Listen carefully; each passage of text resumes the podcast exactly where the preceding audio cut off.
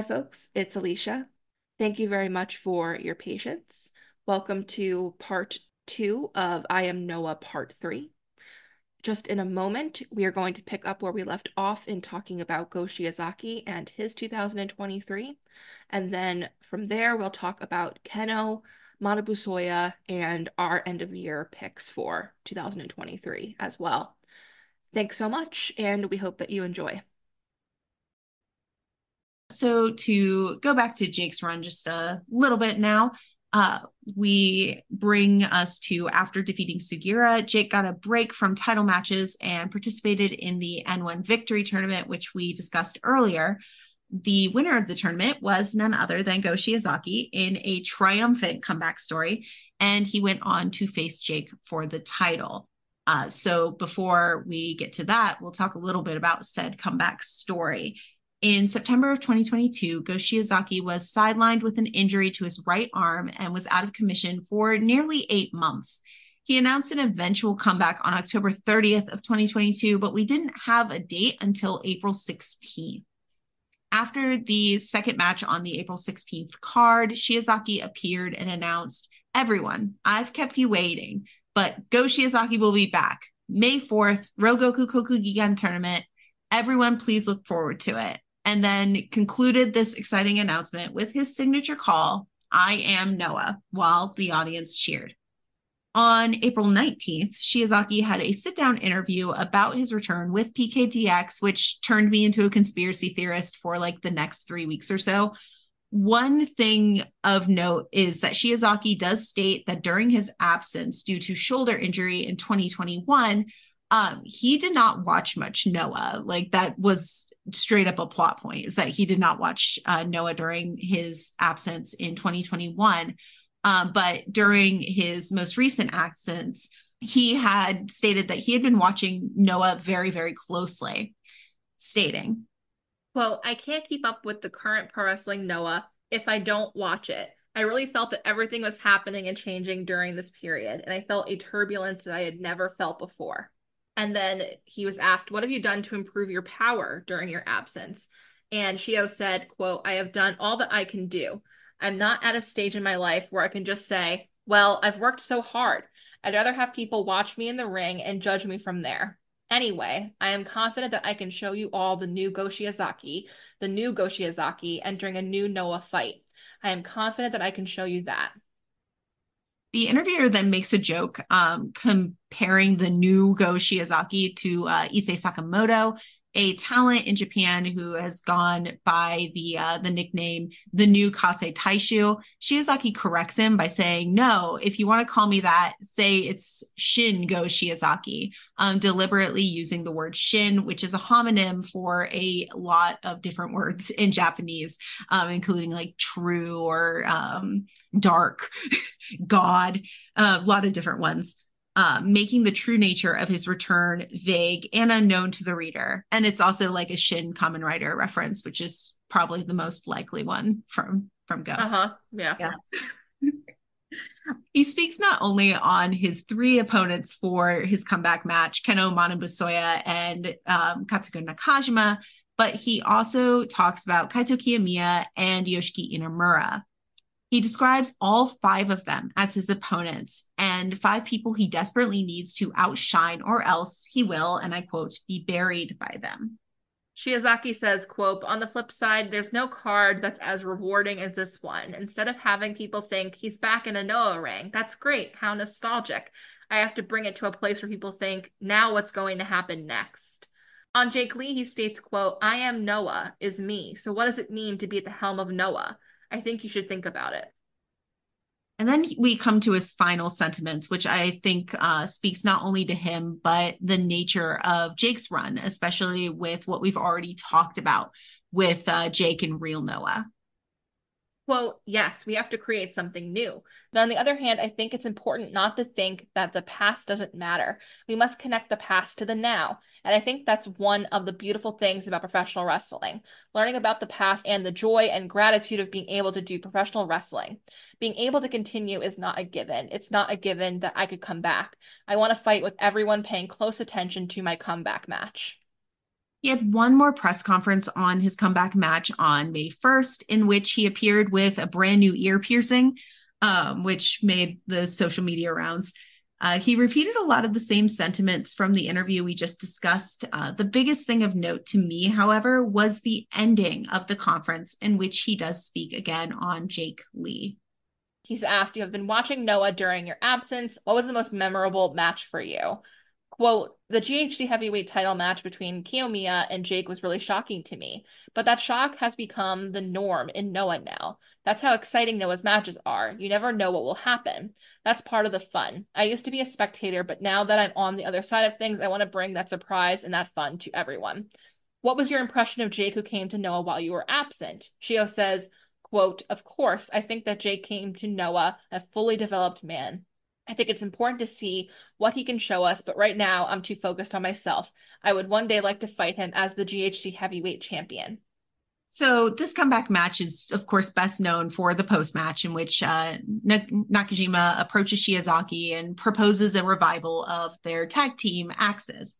However, I do find it important to note that Shiozaki came out to the ring in his old 2020 gear, which Alicia and I both talked about in episode 36 with Captain Lou. That's a review of that show.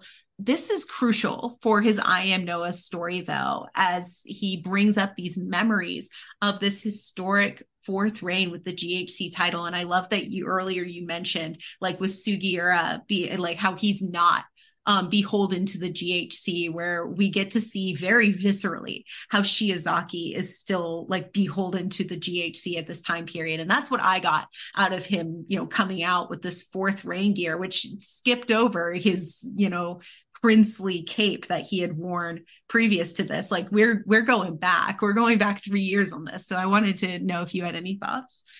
Yeah, this was so disappointing at the time. Like it really did feel like him being completely unable to get out of his own way. Uh, Shiozaki is someone who gets lost in the burden that is the GHC heavy, that is the weight of legacy for him. Um, so him going back to the fourth reign gear really felt like taking a giant step back for him. And then of course them reforming Axis that night also felt like a giant step back for both of them. Just our personal um, opinions on that. But yeah, that that's what it symbolized to me though. It symbolized being unable to let go of this period that yes was was critical for him. He needed the fourth reign to happen um to become the ace that he was always meant to be that was denied to him in so many ways for so long, right? But you can't keep returning to that point. At some point you have to move on. Otherwise you will always be burdened by the weight of legacy and the GHC heavy. Um so yeah, it was a a disappointing decision to see that um he had made, but an incredible character note because Shiozaki yeah. is committed to these character notes. Yeah, I think once um we finally got to see everything play out, I'm a lot less like bitter about these moments and um and they feel less like going backward. I mean, they are going backwards, but now that we sort of get to see it and um and how it plays out, which we'll talk about in a moment, um, I'm I'm a lot less disappointed. But yeah, at the time I was like, what are you doing? Because he's talking all this stuff about the new Go Shiozaki and and he got his fancy little earring and then it's the old Go Shiozaki. Oh boy. Um, and I did want to read just a little bit from um, Nakajima when he does get the pin and openly mocks Shiozaki and then like threatens to slap him. But he states, uh, Go Shiozaki, what is this? What's with this pathetic appearance? Is this really I am Noah? Where did that strong Go Shiozaki go? Shall we try again? And then he offers his hand and, you know, he tries to offer it to Kenoh, which is like the most insane thing any human could possibly do. Um, and then, of course, Kenoh refuses. And just like that, um, Nakajima leaves Kongo and Axis is back in business. Um, so we have that. Um, things are not all roses for Shiozaki from there. Uh, their next leg of the story becomes a real comeback story where he slowly works his way up from eating pins and relying on Nakajima to finally getting a pin of his own on May 28th, closing the show for the first time since his return with his signature, I am Noah. And then the crowd gets to respond this time with, We are Noah. So that brings us to a storyline that I just return to again and again. I think on Twitter, I jokingly called these two my Roman Empire because I, I do think about their rivalry all the time. And in this attempt to make a full comeback, Shiozaki decided to challenge Kenoh, a man he has not really been able to defeat in a singles match since June of 2017. That is up to this point the only singles victory he has had over this man he approached Kenoh after his 45 minute draw with Katsuhiko Nakajima, which we talk about at length in our episode Shinjuku Face on a Wednesday. Um, Shiozaki states, Kenoh, next time, a singles match with me, fight me. Kenoh accepts readily, stating, quote, you after Katsuhiko Nakajima? Hey, I will beat anyone who is in front of me. I'll fight you in a singles match. But do you think you can beat me so soon after your return? While you've been sleeping with your belly out at home, I've been leading Noah. I'm going to make sure you know how strong I am. They then had like this little exchange where Shiozaki tries to um, reach out for a handshake and Kenoh calls him out on being tepid and has an absolute meltdown about it. Um, it's just a really funny backstage, but um, it's really does. And we talked about this in that episode on this match about how you have Shiozaki offering his hand in this very disingenuous way and kind of calling him out on it. And that's really where their relationship was at at that time. It was just a really interesting and well done character moment for the both of them. I want to stress that this match was largely about Shiozaki's own drive, ambitions, and quote unquote selfishness the pre-match promo package before the match really talks a lot about Shiozaki's need to defeat Kenoh before he can move forward with himself.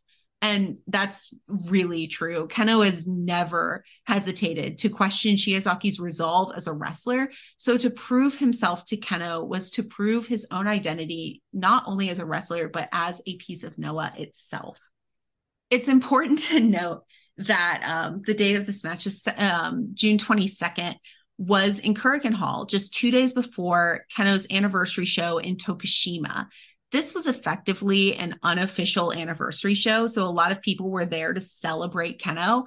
And many people have not seen Shiozaki wrestle in eight months or so. So the arena was loud for Kenoh. And ultimately, that did help Harry Kenoh to victory, um, despite Shiozaki just very viciously and expertly targeting Kenoh's legs all match. And Shiozaki beforehand um, had said in a backstage, like, oh, the crowd's cheers will guide me to victory against Kenoh. And that's just simply not what happened. Um, so after the match, Kenoh called out to both Shiozaki and Nakajima, who were staring up at him from ringside. Hey, Shiozaki, and that guy next to you hey, Axis, N1 starts next month, right? I still want to beat the hell out of you two. We're not done yet. We're in different blocks, so I don't care which one of you it is. Just make sure one of you makes it to the finals, encouraging both of them to face him once again and pushing Shiozaki to keep clawing his way up to defeating the one man he can never seem to beat on July 15th, Shiozaki got um, this breakthrough and pinned Kenoh during a special N1 preview tag match during the One Night Dream card. This match is actually really fantastic, and I highly recommend watching it. It's like Jake and Kenoh team up. It's really funny. Um, and the ending is great because Shiozaki doesn't actually struggle for a pin on Kenoh. Kenoh starts taunting him way too much, and Shiozaki gets visibly irritated, which Shiozaki is just a master of facial storytelling. And he levels him with a lariat and makes the pin, which he spoke on backstage. Well, Jake, Kenoh, well, they don't usually team up. I have my doubts about them as a team, but well, to be able to get a pin from Kenoh is for me. He then trails off and laughs sheepishly before continuing, quote, First of all, I came back recently and gained confidence, but today I got a three count from Kenoh, which is the best confidence boost I could have before the N1. Yeah, it's really important to sort of watch these videos, uh, especially with Shiozaki, who again is just a very like visual uh, storyteller, like just a very visual storyteller. And the way he trails off after saying, like, oh, to get a pin from Kenoh, that's well, and then sort of trails off there. It's it's so important to see, like, you you can fill in what he's not saying. And it's just spectacular the way he does that. And it contrasts so much to Kenoh, who uh, will tell you everything in every single way. Um, I'll say like sorry to interrupt, but just for like the experience of Shiozaki and how visual he is. I think I said this in one of the episodes we did with Dana, but one of the ways that like um especially before it was easier to get better translations and before me and Rachel knew each other and et cetera, et cetera. Um, I would just watch videos of wrestlers constantly in just how they spoke, like in interviews or backstages or whatever, and I would just watch them all the time. And that's how I started to get to know people's personalities and try to differentiate between character and whatever is through that. Like Shiozaki is someone who um is great for that, especially now, like when he's like an older guy, right? Like watching him now or a couple of years ago within Noah because of those like he's so visual and everything that he does way he like like his eyes like to watch his eyes is actually really i think important. The way he holds his mouth he does things with like his lips like he does a lot of these different cues and things like his voice the way that he uses his voice and inflection and the pauses the dramatic pauses like those things will make it really easy for you to follow him even if you don't know what he's saying because you don't speak japanese yeah, that's perfectly said. He's just really rewarding to follow in that way. And um again, Kenoh is very much the opposite, where he usually can keep his face um very, very calm. Um, but he will talk forever. And he had a lot to say on uh Shiozaki pinning him as well. So backstage he said, Quote, damn it, hey here in the Noah ring where I've been putting my body on the line and making things happen, I lost to a guy who did nothing but sleep on his stomach for eight months. Damn. I'm sick and tired of losing. Look, the guy who did nothing for eight months may be on a roll going into the N1, but I'm going to make up for this one loss from that paycheck stealing prick at the N1 victory. Hey, salary thief, make it to the finals. I'll give you more than what you stole and I'll win the championship. That's, yeah, that's kind of all right. So this brings us to the long awaited N1 victory, which started on August 6th. The biggest thing to note here was Shiozaki's new look that he debuted for this tournament, doing away with that fourth reign gear, opting for a totally different look that better reflected his own personality. You summed that up beautifully, Alicia, in our episode with Dr. Jonathan Foy. You talked all about this look and his um the flower of his hometown, right? He's using um the flower of his hometown when he comes out to the ring, which is super lovely. I really love that detail for him. Um, the tights are also done by a fan of his in like an action hero style. Shiozaki loves um, action heroes. Um, he's also really into like manga and um, anime as well. He watches all kinds of different things. He's he's super into that stuff. So it's like a super Shiozaki choice for him to have the tights done um in that style. I loved the leather jacket. He used to wear jackets like I mean, he wears beautiful jackets in his personal life. Like he's always styled so beautifully in his personal life. But when he was younger, um in Noah, he would wear like jackets like that. Um, I think it's actually in his first Noah reign. He has a Shupro cover where he's in a leather jacket. I think it's his first Shupro reign, or excuse me, his first GHC heavy reign, not his first Shupro reign, but one of his like first covers like that. He's wearing a leather jacket. Mm-hmm. Um, so I loved that choice for him, and I thought the jacket too was very much. Um, he loves like BTS, at the time like the D-Day tour was happening, which is Agust D's tour. Um, and like very much a lot of the styling on that tour was that type of like the jacket that he's wearing right now. Um, which I loved. And like he's very influenced by um BTS. I think he really likes um Agust D Suga. So um it was really nice to see him kind of drawing on all of these things that make him Shiozaki go, right? Which is what we've been talking about. Like, I don't want to see you beholden to um, the GHC heavy and the weight of legacy and being this sort of mix of uh, Kobashi-san and Misawa-san. Like, I want to see um, who I know as Shiozaki go. And, and I think that's who we're seeing more reflected in what he's wearing.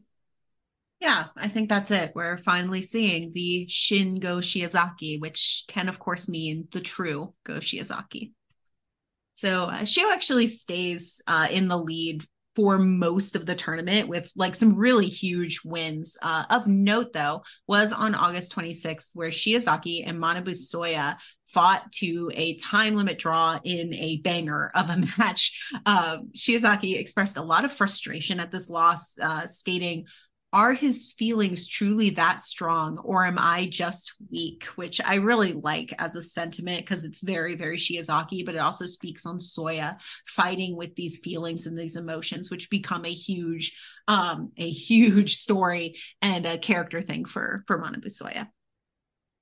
So on August 27th, the last day of block um, matches, Shiozaki defeated Axis partner Nakajima, and Manabu Soya defeated El Hijo de Dr. Wagner Jr., and they ended up tying at the top of B block. Since they had that draw the day before, a decision match was to be held that day in a surprise main event in a really, really good match. Um, between the two of them, I can't actually pick a fave. They're both bangers. Um, but after this incredible 22 minute match, Go Shiozaki pinned Manabu Soya to advance to the N1 victory finals in Osaka. After the match, Kenoh came out to confront him and surprisingly didn't grab for the mic to make a statement. Um, instead, he just stared at Shiozaki, nodded, and then let Shiozaki close out the show, where he shouted, Thank you, Katsu. Soya, thank you. And Kawasaki, thank you so much. And he vowed to win on September 3rd in Osaka. Going into this finals match, which is against Kenoh, um, Noah's YouTube channel released a video of both Shiozaki and Kenoh's thoughts on the match, um, to which Kenoh states. Well, I wanted to fight Manabu Soya. Wouldn't the crowd have been more excited to see that? The crowd cheered more for Soya than for Shiozaki, didn't they? That's the key. It wasn't N1 without the old guys, but in the end, it was Shiozaki standing at the top again. You've been at the top of Noah for how many decades, Go Shiozaki? I'm tired of it. I've been tired of it for a long time. You chop, you lariat, and you walk around like Kenta Kobashi in pain and fight a match that feels like deja vu. Everyone is tired of it. It's time for Shiozaki to move on. And Shiozaki said, quote, I think if I don't win, Noah itself will not move forward. I was injured in September of last year in Osaka, and I have bad memories of this place as a result. But I want to turn September 3rd into the anniversary of me winning this tournament so Osaka can become a good memory for me. Kenoh says, quote, the future Noah will also be me. You damn bastards. From now on, Kenoh is leading Noah, not Shiozaki, so follow me. And Shiozaki says, quote, I will never give up being the face of Noah to you those are just some really heavy comments. And Kenoh's just a really mean man. He's so fucking mean. When I remember you translating this the first time when this happened, but his comments like just hit me again. Like you you chop, you lariat, and you walk around like Kenta Kobashi in pain and fight a match that feels like deja vu. That is the and I always like he said a couple of things like this. That is one of the meanest fucking things he's ever said. That is really mean and it's always about Shiozaki. Like he says some mean stuff, but like the meanest stuff is always reserved for Shiozaki, and, and it's mm-hmm. very mean. Um, and there really is something to be said about the weight of this match and how this match is about the face and future of Noah, even though there really isn't the GHC directly involved. They're fighting over who can fight Jake Lee, who is such a structure in Noah at this point and is such a dominant champion at this point that to be fighting over him feels like how it would feel to be fighting over the GHC. So it just increases the weight of everything and it says so much about Jake Lee's reign and his time in Noah. And that's just really cool to me. Um, and I just really, really love that. So that brings us to September 3rd, in which Shiozaki defeated Kenoh to win his very first tournament in his entire Noah career, singles tournament. It is key to note that Shiozaki won this match with an elbow combination, a rolling elbow, into an emerald flowsion before hitting the Kobashi moonsault for the victory. So it's just very interesting that you mentioned like he's not trying to be Kobashi, he's not trying to be Misawa, um, which you know he's not, but then he does pull out this combination in order to win the match. Well, I didn't say that he's not trying to be those Oh, people. okay. Uh-oh. I said that he wasn't trying to dress in a way that evokes them. Um, okay. I think much like um, you know, other folks, there will always be for him like th these moments where he can kind of pull out certain things to make you uh certainly remember um who has influenced him the most in his career, right? And you're going to, I think, see it in these pivotal moments, in these pivotal matches. Um, and certainly he was going to um pull this out for um for Kenoh specifically, right? Who is at this point his most principal rival. I feel very comfortable in saying that. Although Soya, I think, would be a very close second. At this rate, um, it doesn't surprise me that he pulled these out um against Kenoh to um stick it to Kenoh, who is fucking mean and um, you know, quite literally called into question, much like, you know, we had sort of the you know, Jake saying to Marufuji, you're rotten, but you can still go. Kenoh didn't quite have the same sort of charm in the way that Jake might have said that to Marufuji. Um, he quite literally called into question Shiozaki's ability to lead this company and to wrestle in this in the ring, in the Noah ring, right? So no, I'm not surprised at all that we saw this elbow combination into the Emerald Flowsion, into the uh, Kobashi moonsault for the victory. Although I wish he would stop doing things like this for the sake of his own health. But he is spectacular, you know, and, and I'll say about this type of, of of of match for him, we are moving into a period rapidly for Shiozaki where he will also have to reserve some of the better matches um, for himself. They will not be something that we see on a regular basis in the same way that we were used to for a very long time with him. And I think people will struggle with this, and I think people will uh, frankly walk backwards into some very ableist comments about him.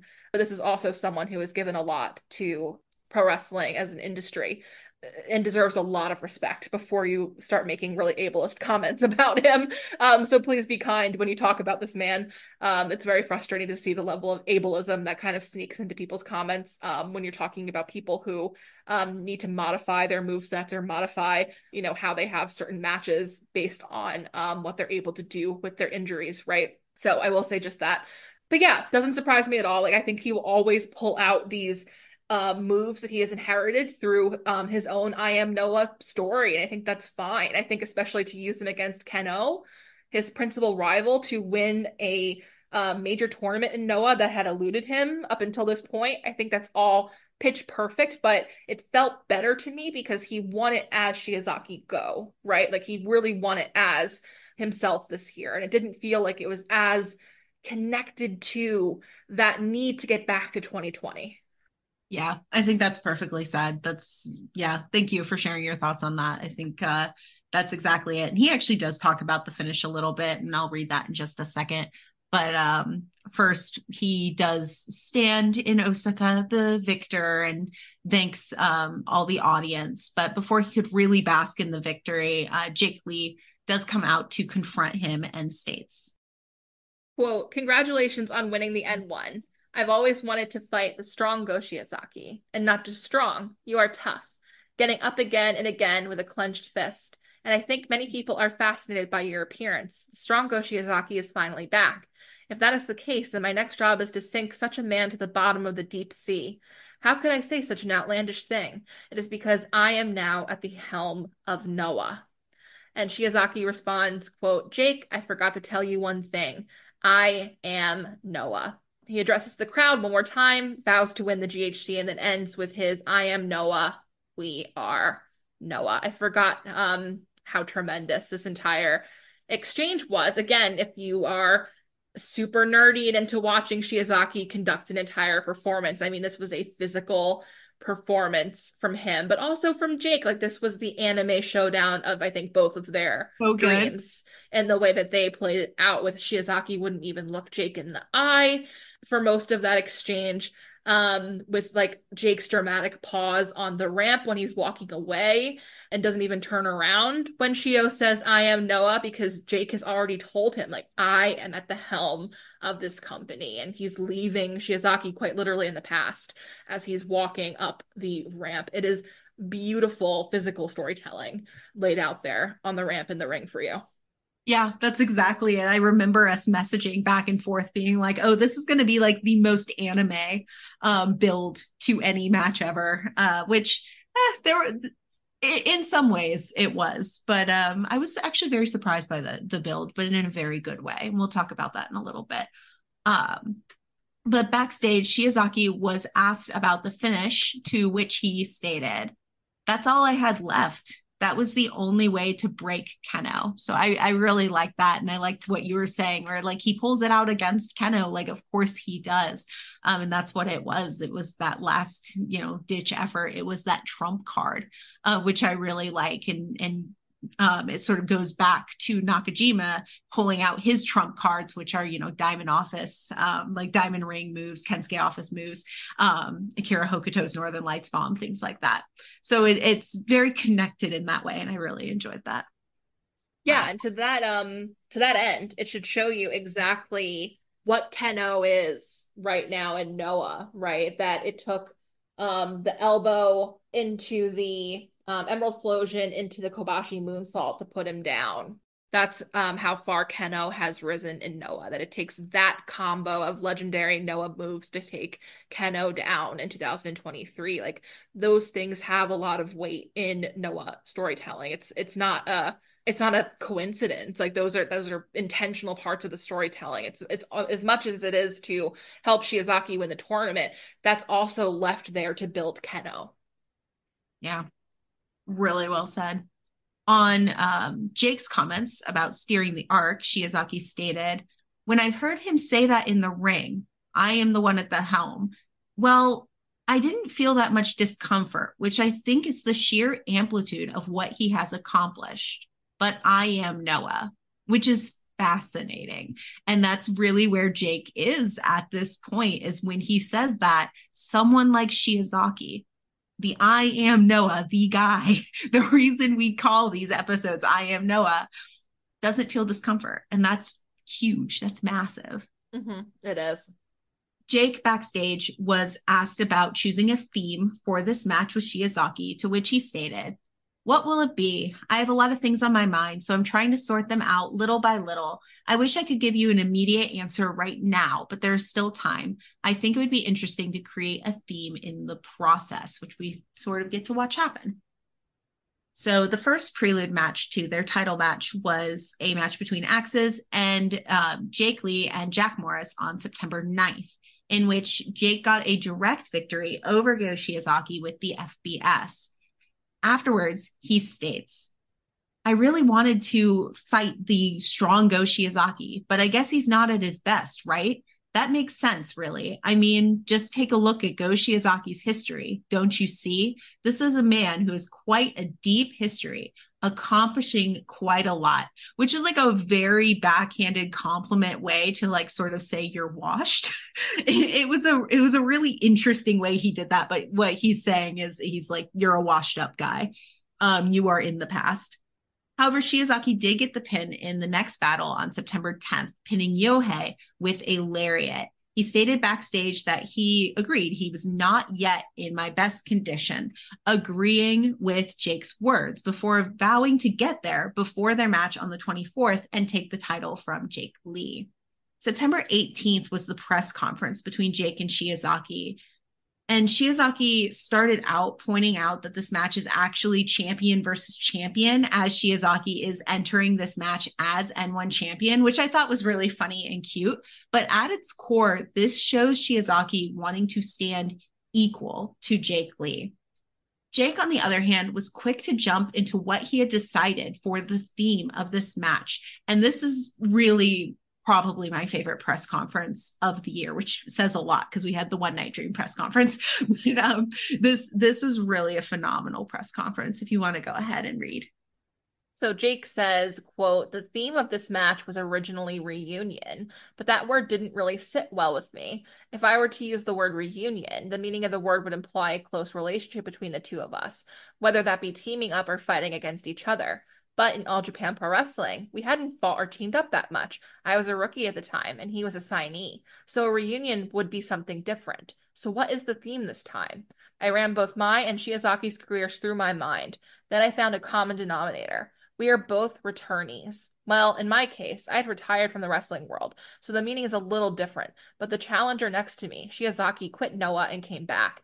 He has things to think about because he came back, battles he has taken on, and emotions he has built up. That is also why I believe that there are things I personally can show because I am a person who came back to wrestling. It is a very strange fate shared by two people fighting for this title. Yes, returnees. I say I am at the helm, and Go Shiozaki says I am Noah. But it is a returnee who says these things. That is why I believe that there are things that only we can convey. I hope to show that in my matches after defending, of course. So on the word return, uh, then states, quote, That's right. I haven't been described that way in a long time, but I think because of that time, I'm able to shout, I am Noah, and will continue to do so. I think it was necessary for me to return, and I hope that will give me the power to win the GHC in the future. Um, there's a question immediately after Jake made his re-debut. You joined Noah, but what did you think about Jake, your junior, standing as the GHC champion after returning to the ring? Shiozaki says, That's right. It was June 2015. I believe that he re-debuted. I have memories of that time, and I also have memories of my leaving. Still, I believe that time moves on. So time moves on, and in that time, Jake Lee is now standing diagonally from me with this GHC belt, the pinnacle of Noah. I will crush this Jake Lee as N1 Victory 2003 champion with either one or both of my arms. I have no hesitation in that feeling. And Jake says, quote, when I listen to him, it's not me that he's interested in, it's the belt. We just talked back and forth about old stories from back then, but I don't think he remembers much or any of it because Go Shiozaki is not interested in me. What he is interested in is this belt. So, in other words, he is that desperate. And Shio says, Quote, well, to be honest, maybe it's the belt I'm looking at, but you're the one wearing it, right? I'd be lying if I said I wasn't frustrated after watching Jake Lee win the belt and defend it. I have no choice but to take that feeling to Jake Lee in the title match and win. And I just want to say, too, that Noah kind of perfectly leaned into this theme of returnees um, because they used pictures from when both of them were in All Japan together as part of the promotional tweets in the lead up to this. And it was really effective if you were paying attention to the storyline beats of this. Like to see Shio um, when he was uh, Triple Crown champion, and a picture of Jake when he was um, just newly returned to All Japan um, during that period. It was very highly effective and emotional. Yeah, it is. It's really emotional. And it really comes down to Jake wanting to face Shiozaki as the man he has become. That is such an important thing. And it's obviously about Shiozaki wanting to um, show that he is Noah after having quit and then returned. And we'll talk just a little bit more about you know that and, and, that being really the reason why he says i am noah. He is carrying that. He is you know internalizing that. And um, so yeah the those promos and the promotional images were so so evocative and so effective. So that brings us to the 24th during this match, Shiozaki did again attempt his winning combination from the N1 once again with the rolling elbow, emerald flowsion into the moonsault, but Jake did kick out at the last minute. It was just really, really harrowing. Um, and then this led to Shiozaki pulling out this desperate lariat that Jake countered with the giant killing, uh, allowing Jake to set up for the final exchange where he finally hits that FBS for the win. And it's just a really, really, really good match. And it's another one that I think people overlook um which i can't imagine why like the the hype for this match was was pretty high but a lot of people tended to overlook it but it it really you know why yeah, okay. People right, overlooked right. it because um Shiozaki didn't win. Like there was uh, frankly just like a lot of people who not to be excessively negative.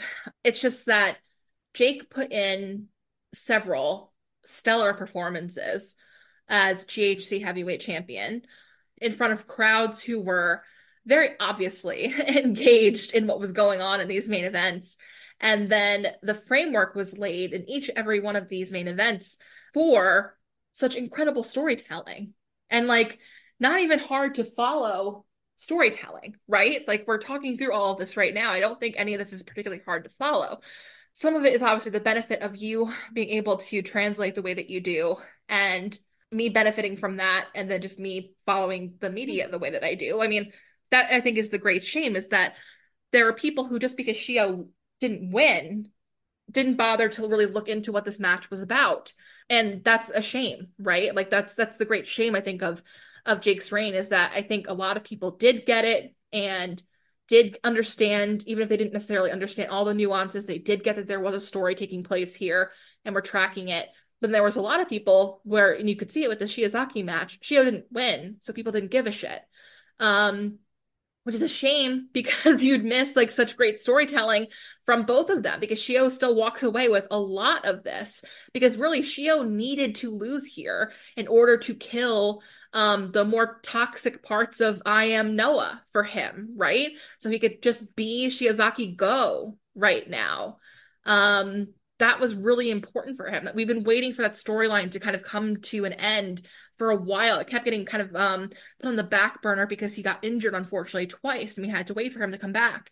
Um, but we finally got to see that put to rest here, right? This didn't like completely take Shiozaki out, right? He was able to accept this loss and accept that um the loss here doesn't make him not a part of Noah. There is still like he still has what makes him, you know, his I am Noah. Um and Jake is telling incredible stories here. Like the the theme of returnees was really important and really important to understanding Jake Lee, and a lot of people missed it, and that's um that's a shame. It is. It is. Um, it's just an incredible match. The finish is amazing. The way Jake's like hands shake before he does the final FBS like makes me cry every time. Um, it's just the storytelling is just phenomenal and um, it continues because after the match jake loudly and proudly expl- exclaims i defeated the n1 champion which wasn't even you know i defended the belt or i'm the, still the champion. It's very much calling back to that champion versus champion framing that shiozaki had used which levels the two to equals and that's just a very unique way of showing respect. I really enjoyed that he then nominated Kenoh as his next challenger, which we will discuss in our next section. And Shiozaki himself did not have any backstage comments, which is very common for Shiozaki after a um, very brutal and big loss. Um, however, backstage, Jake Lee had a lot to say on Go Shiozaki. Quote, eight months. Do you know what this number is? His period of absence. Eight months may seem like a very short time, but I'm sure he was battling a lot of things. He overcame a lot of pressure to win the N1 tournament for the first time. I think that was probably the shortest path to fighting for the GHC, but I think a lot of feelings were condensed in that path. I felt many things from him. I quit the wrestling world once, and Go Shiozaki quit Noah and came back again. I think he had a lot of determination. There must have been a lot of pressure then, too. I think he had to fight against many things, such as the fear that he might not be accepted. Even so, you carried it all on your shoulders and kept saying, I am Noah. I say this because I am also a returnee, but human beings can reset themselves any number of times. When you reach 60 or 70, of course, your body will stop moving and you won't be able to think straight. But even then, there are always things that can be changed. There's always something we can change. We are human beings. I believe that Go Shiozaki is still able to convey this to many people, of course, through professional wrestling. That is why we have to keep fighting forward and win no matter what. I'm sorry, I got kind of emotional. Jake Lee, but also Go Shiozaki. Like, I just love how Jake really brings forth that fear of Shiozaki not being accepted and then adopting this I am Noah in order to sort of carry that on his shoulders, which is it. Like, I think I sent this to you and I said, he just tweeted it out. he just said it. Like, and and it's just really amazing. Like clearly this part of the the title reign for him in this match, like this story that he's using, like right, like Shio out for eight months and coming back. Um, but then also talking about them both as returnees. He's talking about his own experiences through it. He's overlaying them on on top of Shiozaki. And it's the humanizing quality of Jake Lee, right? It's how he brings things into the personal and the way that he views people. The way that he views people is is really refreshing and very I think unique to him and his life experiences. And I think you really really see that in this match with Shiozaki, um, especially in his comments here. Like, I think this is such a good example of just like how he views people and worth and what you can come back from no matter what and what your circumstances are and no matter what age you are. Like, those are all of the the quintessential i think jake lee things that he's had to learn over the course of his at times difficult life right so yeah. again like if you if you maybe um, you've watched this match and you enjoyed it, but you didn't have some of the background or the quotes, go back and watch it with some of this stuff in mind because I think it really adds to what they were trying to do in the ring. I think you'll get a better appreciation for it too. Yeah, beautifully said. That's that's really truly it. It's just a beautiful match. So that sort of puts us to where Shiozaki is today, um, which is kind of interesting, actually. Since um, Nakajima's departure from the company, Shiozaki has tagged frequently with the two signed members of Real Noah, Marufuji and Sugiura. And I started to really think that maybe Shiozaki was starting to drift down to the mid card, um, kind of where Sugiura and Marufuji are right now. Well, Marufuji is a main eventer, but um, but yeah alicia's face said it all.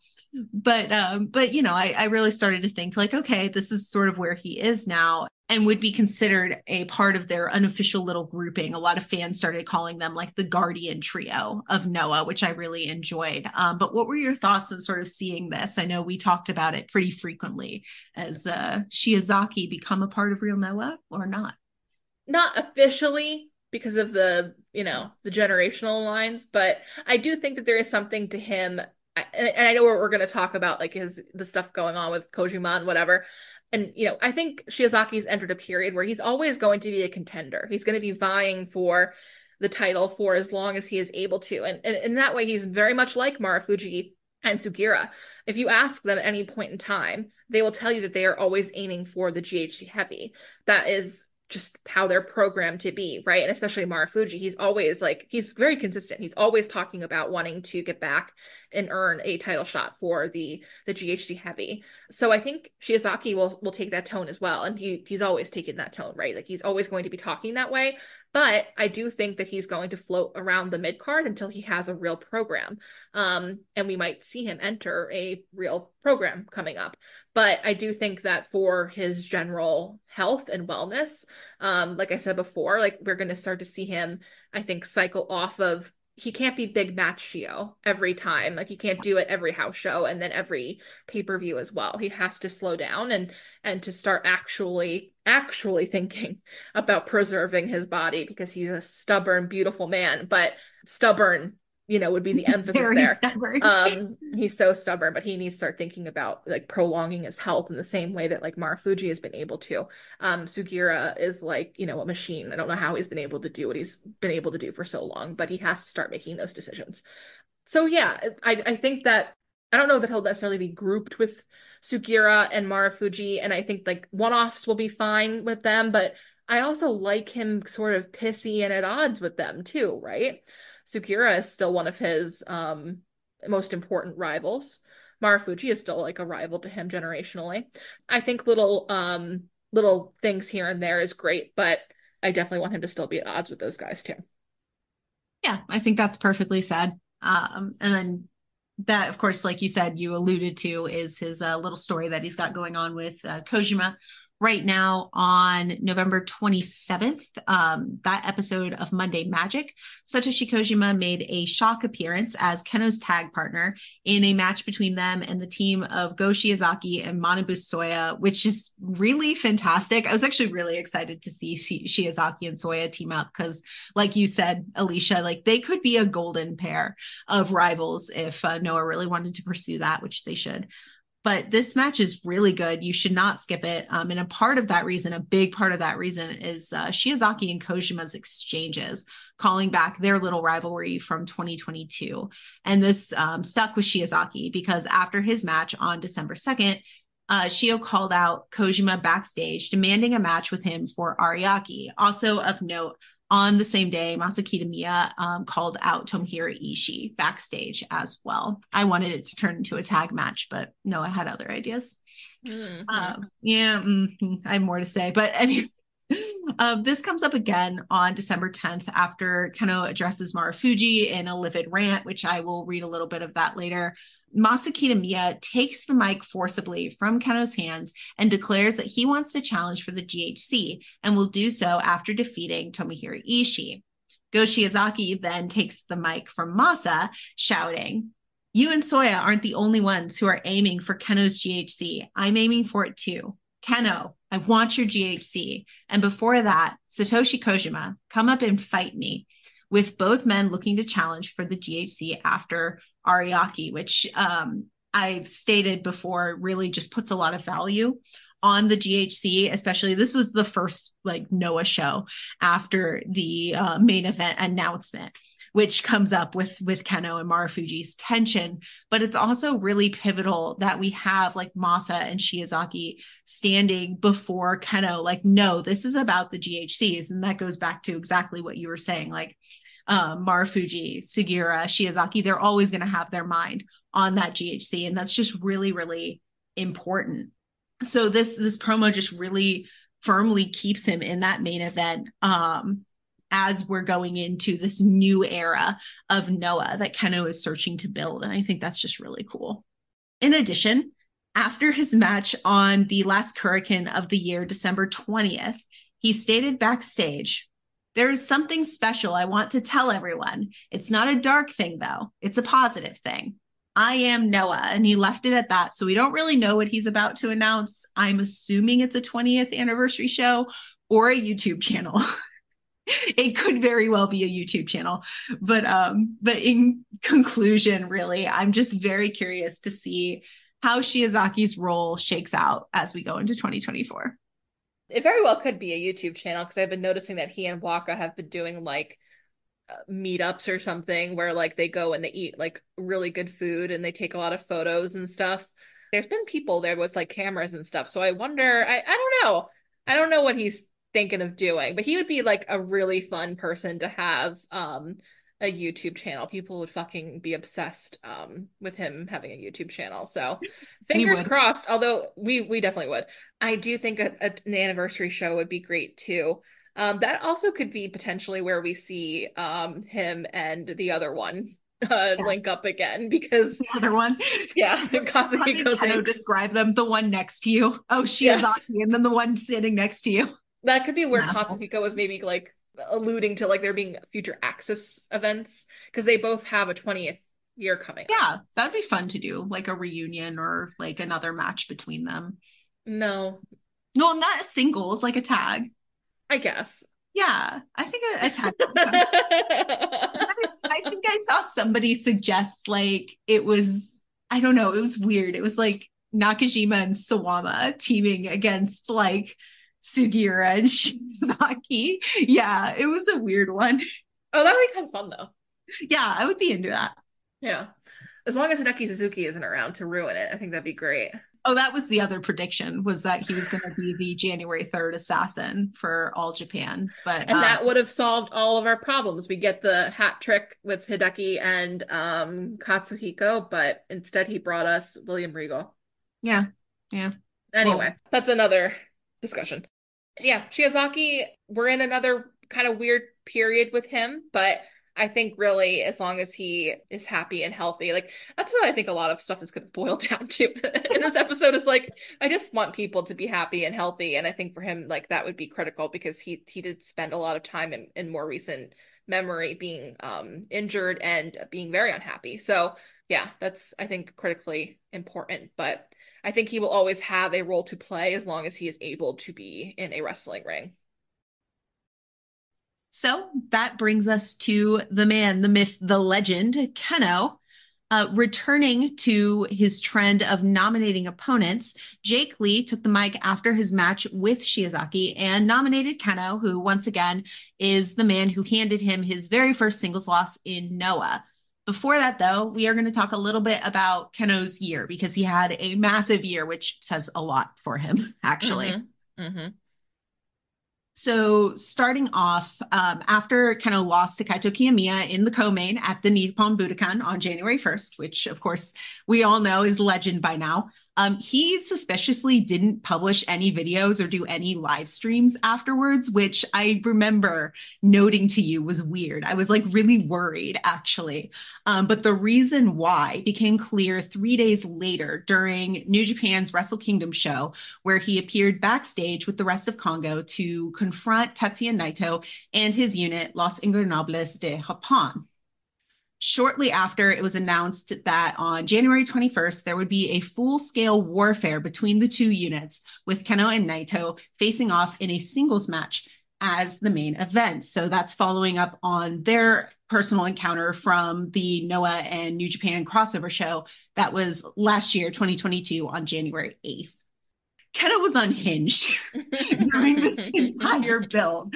Um, at that point, I had never seen him like go this hard on a build on uh, his YouTube. And that became sort of a trend going into 2023. He was doing everything from like buying LIJ shirts for every member of Kongo, which he still has all those shirts actually. He was wearing the Bushi shirt um, in the like little mobile game for New Japan he did but um, he was like invading Naito's favorite like cheap family restaurant. He promoted the match really heavily on his YouTube channel, including doing these informational breakdowns on Tetsuya Naito's career and calling it a Naito chronology.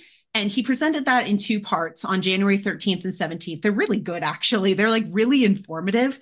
And uh, this video became enormously popular and his chronology series on YouTube became sort of a brand for him. He's released histories on Kento Miyahara and Katsuhiko Nakajima. He did Kento Miyahara again but with more detailed sources.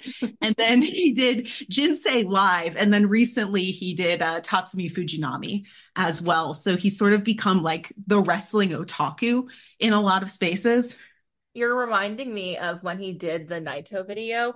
There was a lot of people completely mistranslating um, different parts of that video. So Naito's favorite cheap family restaurant became the restaurant that Naito owns. Um, yeah, and a lot of people were running. It. Yeah, his family yeah. owned it. A lot of people were running with that, and you could just tell who was using MTL that day. So fascinating stuff. Yeah, yeah, we we learned quite a bit about who could be trusted and who couldn't be trusted. Um, and for those listening who don't know, a family restaurant is uh, like a fami resu is a genre of restaurants in Japan. Think like a diner. That's how Alicia's yeah. always like sort of summed them up. I'm like, oh, a diner. Yeah, that that is what it is. if you're like into Naito Tetsuya lore, like he always gets like I think the same thing more or less when he goes. It's like he he really likes the hamburger steak. steak. Yeah. yeah, like they covered in the sauce. Like that's what I've seen him photograph with quite a bit. He always takes uh the journalist there from Tospo. It makes him uh take the bill. Um so yeah, that's that's where they go is that cheap little family restaurant.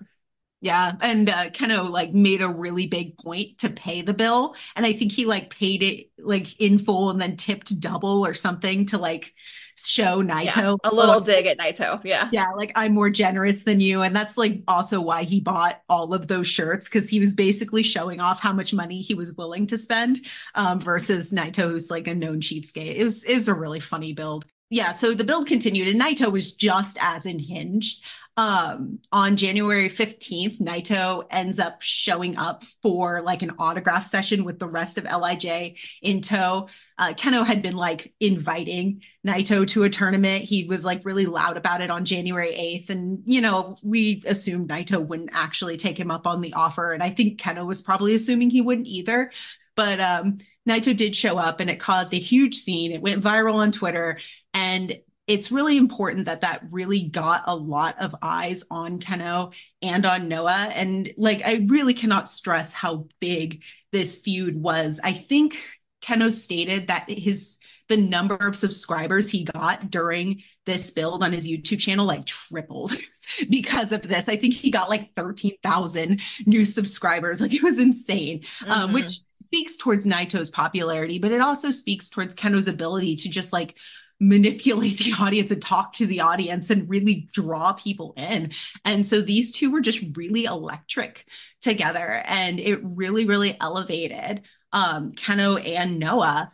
And honestly, like the most important thing about this feud is actually how transparent Kenoh was about that. It was a ploy to get attention and to create a rivalry between Noah and New Japan because he he does outright state that um, during this January 6th press conference, which um, can be found on New Japan 1972's blog translated. But we're going to read just a little bit of it right now because it is really important. Well, I'll admit there's a pecking order. There is. There's one for LIJ and Kongo as well. I understand that. I understand it and I'm fixing to change it. If we don't try and change it, this business has no future. How long have we had NJPW as the dominant force? LIJ is the dominant force. Too long. In the old days in America, you had WCW and WWF. The boys all ate and ate well old days in Japan were the same. It was the best for the boys and best for the fans. Now things are getting stale fast with one set of top dogs. It's time for me to take down the biggest faction in the biggest company. And and that's Kenoh. He's never going to obfuscate what he perceives to be like the heart of the matter. He is going to tell you exactly what the story is and what he is trying to do, and he's going to blur those lines of kayfabe to do it. He's going to he's going to really just draw that in because he knows that he knows wrestling is fake and he knows that we know that too. Um I guess you can say he's like talks to the smarks, but that that is how he tells his stories and it's really important and I just really really loved that paragraph for that reason. Mm-hmm. So he did lose that match um but his I guess invasion campaign um, didn't really stop there. He was going everywhere at this point, and um, that sort of started with that Tokyo Dome match on Keiji Muto's retirement show, where Kongo faced off against All Japan, which of course is most important because of the reunion between Nakajima and Miyahara, but it's also important because Kenoh did pin one half of the AJPW World Tag Team Champions at the time, Yuma Aoyagi. So shortly after, Kenoh announced that he would be interested in challenging for the titles with Manabu Soya. Unfortunately, Suwama blindsided him by announcing that he and Kenoh would be challenging first, and Kenoh was incensed and declared on his YouTube that he had, quote, lost interest in the All Japan tag titles he went so far to state, I am isolating from All Japan in his weekly column in Shupro issue uh, 2234. He instead elected to focus on winning the GHC tag titles from Daiki Inaba and Masa Kitamiya, which of course they lost. It was a really, really good match, really important match, actually, if you are super invested in Masa Kitamiya, which we are. Uh, one day he'll make one of these episodes. That's correct. one day. However, after defeating Suwama and Kono, Yuma Aoyagi and Naoya Nomura, or their tag team name Nomuyagi, appeared at Noah on March 9th to nominate Kongo as challengers for the title. This is a crucial moment for Yuma Aoyagi as he really leads the charge to bring Kenoh and Soya into the promotion. Kenoh actually recognizes this, stating, and I quote, you came to a Noah ring today, and thus we will accept your nomination and challenge you. I respect that statement and I appreciate your spirit. You are a man who understands business better than the managing director, Suwama. I'm sure All Japan's business will improve if Kongo takes on the challenge. He then accepts the challenge for March 21st, just two days after challenging Kitamiya and Inaba for the GHC titles, thus sparking this horrific idea to unite unify the two tag titles should Kongo win them both. Which was not something we took particularly seriously, but it was a terrible idea. I, I kind of knew immediately that he was going to lose either like one or both of those challenges. because generally speaking, whenever Kenoh has like one of these huge, grand, terrible ideas, it's it's sort of like quietly telling us that he's going to lose on March 21st, Soya and Kenoh do actually win the All Japan World Tag Team titles. They do lose the GHC, so no unification. Uh, but in true Kenoh fashion, Kenoh declared backstage that if anyone wanted to challenge for those World Tag Team titles, it would have to be in a Noah ring. This resulted in Suwama appearing and attacking Kenoh with a last ride during the April 29th Noah show, solidifying his challenge for the titles.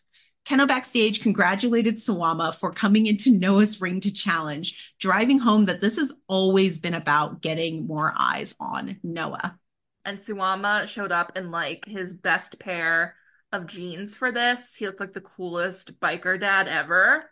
It was awesome. We got a lot out of them going back and forth with each other, actually. And important to know, I'm actually surprised um, you didn't note it here, but Soya won the tag belts, the AJPW tag belts, um, the day he became a dad. Yeah. A real dad. I, I, know I have it written in Soya's section, but I'm glad oh. he's that. It's well, we're okay. talking about it now too. Yeah. Oh yeah. We can talk we can talk about that over and over again. Yeah. little bit of spoilers there, yeah. but Soya does uh, cry a whole lot after uh, he wins, and and then we do find out why uh, later on. But it is because uh, he became a dad that day. Mm-hmm. It's good. So the All Japan Tag Title bout between Kongo and Suwama and Kono is set for May 21st backstage on May 14th after defeating the newly reformed Axis in their first match back. Kenoh goes on a long rant about how many different enemies he has amassed throughout the wrestling industry. And that does include um, Suwama and Kono, but it also includes Axis, the entirety of the Dragon Gate roster. His opponents for all together again. So that's Kaito Kiyomiya, Hiroshi Tanahashi, and Kento Miyahara and his teammates were all together again Yuma Aoyagi and Kazuchika Okada.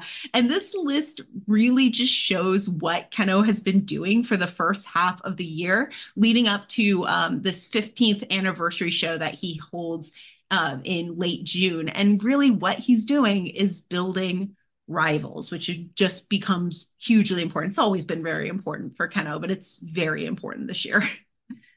And speaking of the Dragon Gate roster, uh, Kenoh does challenge for the Twin Gate titles in Dragon Gate on April 4th after Shuji Kondo uh, nominated him as partner, and they defeated Big Boss Shimizu and KZ. This led to a short but really dominant run from Kenoh. Um, he does finally lose the titles when Kondo fell victim to Yasushi Kanda's Candy Magic roll up on June 2nd. Um, and I do want to note that, like, at this point, Kenoh has not taken a pinfall or submitted at all since losing to Naito. Um, and he doesn't take a pinfall or submit to anyone at all until Go Shiozaki does it on July 15th, which we talked uh, about earlier. But that is really indicative of what his year looked like.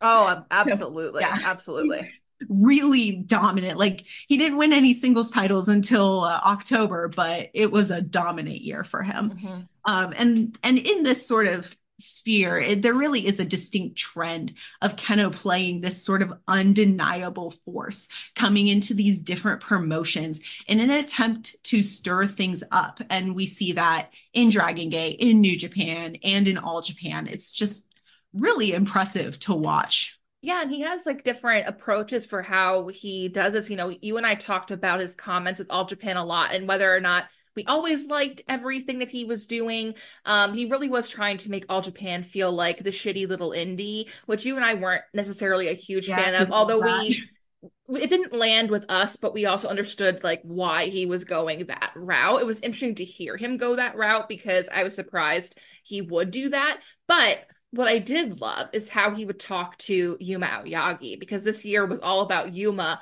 like fully self-actualizing and stepping into his role as an ace in all Japan or a burgeoning ace and ace on the rise, if you will.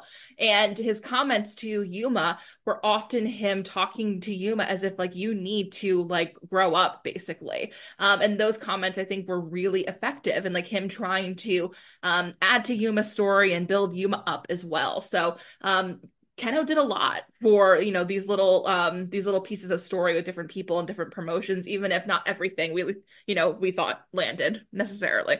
Yeah, yeah, and he actually uh, did that with Dragon Gate too. He was like really pushing Ishin, I think is his name, but um, Ish, yeah, Ishin.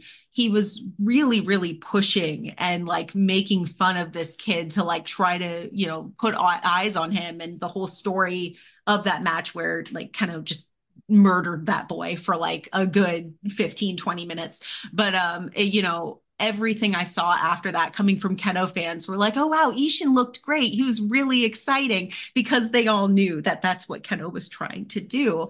Um, so, yeah, that, that really just speaks to um, what Kenoh is doing in these promotions. So he's not just, you know, trying to boost up himself or boost up Noah. Like he wants to build the industry. He really does. And um, and it that goes back to what that um, quote uh, in the New Japan press conference was really about is the boys ate well.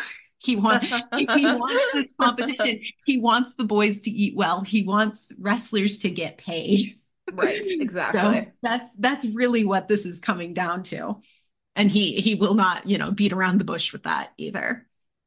On May 21st, Kenoh and Soya defended their tag titles together against Suwama and Kono. Um, Suwama was beside himself. He called for un- unfair referee interference because the referee wouldn't let him cheat um, and demanded a like quote unquote fair and square rematch with referee Kyohei Wada, which we talk about on, on Talking Triple Crown as being just one of the most genius backstage. so yeah and there there was like a series of matches in there where um, both Kenoh and Soya appeared in All Japan, and they resulted in Kenoh first and then Soya being knocked out and thrown into the Voodoo Murder murder bag or, or, body bag and carried off. And Kenoh vowed to never forget this humiliation and showed this commitment to never ever forgiving Suwama by stapling two trash bags together, putting them over his body, and going out to film a YouTube video. Actually, it was a live stream in the rain. And the reason I say this is because it did go viral on Twitter in a matter of minutes, like all day. People were just going insane about this. Like the amount of fan art that I saw was just unhinged. Marufuji drew art and put it in his um storefront, which is really funny yeah every, everyone i everybody i've ever followed has drew fan art of this and and that just really shows the kind of like influence and like um, finger on the pulse that Kenoh Channel has on um, the Perez scene and Perez social media. He actually did an interview about this video with like a major news source, just talking about like his inspirations on YouTube and how he like works with his staff and comes up with these ideas. Um, it was just it's just a really really good interview. I'll I'll find it and link it on the blog because it is just really worth the read. Um, so that official rematch was on May 29th, which would wouldn't you know it, Wada did not side with Voodoo Murders, and Suwama and Kono did lose that as well. Their next challengers were All Japan's quote unquote business tag, Kento Miyahara and Yuma Aoyagi. Kento challenged Kenoh the day after their match on All Together again on June 10th. He appeared in Noah following a match between Kenoh and Hiroki, who recently left Kongo. And uh, Kento states, well, yesterday at All Together again, I saw you and I thought to myself, the face of today's Pro Wrestling Noah is Kenoh. That's you. I think it's time for wrestling fans to see Kento Miyahara, the face of All Japan Pro Wrestling, face off against Kenoh, the face of Noah. Don't you? Next, let me and Yuma Aoyagi challenge for your World Tag Team belts that was tremendous. Like I know Alicia, you were like astounded that he like Kento said this and and it's true that he said this, but it, it really says a lot coming from Kento Miyahara. Yeah, because like, you know, Kento thinks that he is the center of the universe. So for him to acknowledge Kenoh as the face of Noah, um, as you mentioned before, Noah is a very odd promotion um, for a lot of reasons historically Noah will never be a promotion probably that only has one ace. It's like written into the the storytelling at this point. That's the point, and that's why we make these episodes.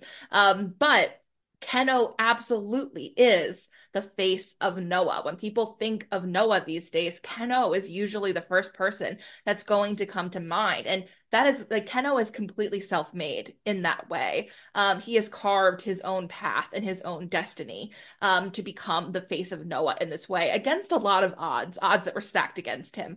So for Kento in his position um, as the ace in the face of All Japan Pro Wrestling to acknowledge Kenoh in this way, it is a big deal. There is a lot of weight to it, and it's very exciting to have this sort of face versus face sort of showdown in the ring in this way. Yeah, it was. It was it was really good. It was a really good build as well. Um, but Kenoh responded, which I just thought was really funny. He responds to this massive compliment uh, from Kento by saying, Let me give you a short reply. Miyahara, you talk too much, which was just absolutely incredible. I, sometimes I would pull up videos to start translating them and see that it was like a five minute video and everyone else in the video says like one sentence and then Kenoh opens his mouth and I look at the playtime and realize like that entire four to five minutes was just Kenoh. And that's so when he says that Miyahara talked too much, like the whole audience lost their mind. um, but he does accept the challenge, and Soya comes out to make it official. They do lose those titles on June 15th, but I cannot recommend that match enough. It is just a stupendous match. However, Kenoh's drive to increase his presence in Noah and the wrestling industry at large did not slow down at all. In a backstage rant on June 18th, Kenoh addressed Shiozaki's condition at the time, as well as responded to a comment that Nakajima had made about Kenoh promoting his upcoming anniversary show. These comments further show who Kenoh is to Noah and the wrestling industry, so I translated them. Quote, Hey, Axis, yesterday you made a comment that even though I lost the World Tag Team title, I was still promoting my own show? My own show? What? My 15th anniversary is not an independent show. My 15th anniversary is Noah's show. People will think I'm just trying to bolster myself if I'm putting on an independent show. You guys need to do your research and speak carefully. I'm not like you guys, thinking only of myself, working only for personal gain. I'm working for the future of Noah. I'm working for the future of the industry. Don't talk nonsense. My 15th anniversary is Noah's show, and I'm working for Noah and for wrestling. Hey, if you think about it for your own sake, Shiozaki, what have you been doing for the past eight months? You did nothing. You did nothing for Noah. You did nothing for Noah's future. You just slept at home with your stomach out. I, I love that he quickly transitions there to just yelling at Shio. it's so classic. I, I was thinking while you were reading that, how many times have I made you read uh, Shiozaki, you're sleeping with your stomach out during during this episode alone? Um, but he was really hung up on it.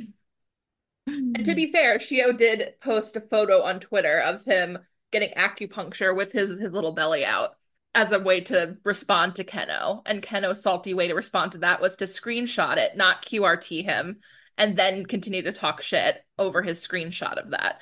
It was incredible. Yeah. It was absolutely the pettiest thing I've ever seen. They're so good. This this comment is just insane though, because it was Katsuhiko who said it, um, which was like ridiculous because it's like you left, you're an Axis now, but he had so many opinions about um, what this would look like for Kenoh having just lost the title and like still talking about his um anniversary show whatever and yet still finds a way to make like this terrible little dig at um Shiozaki but then also makes the point of like I everything I do is for wrestling and for the industry. I'm you know thinking about this on a completely different level than you two who only think about yourselves which is also just incredible commentary about um Axis that you and I are just obsessed with going back and forth between those guys. So it's great shit.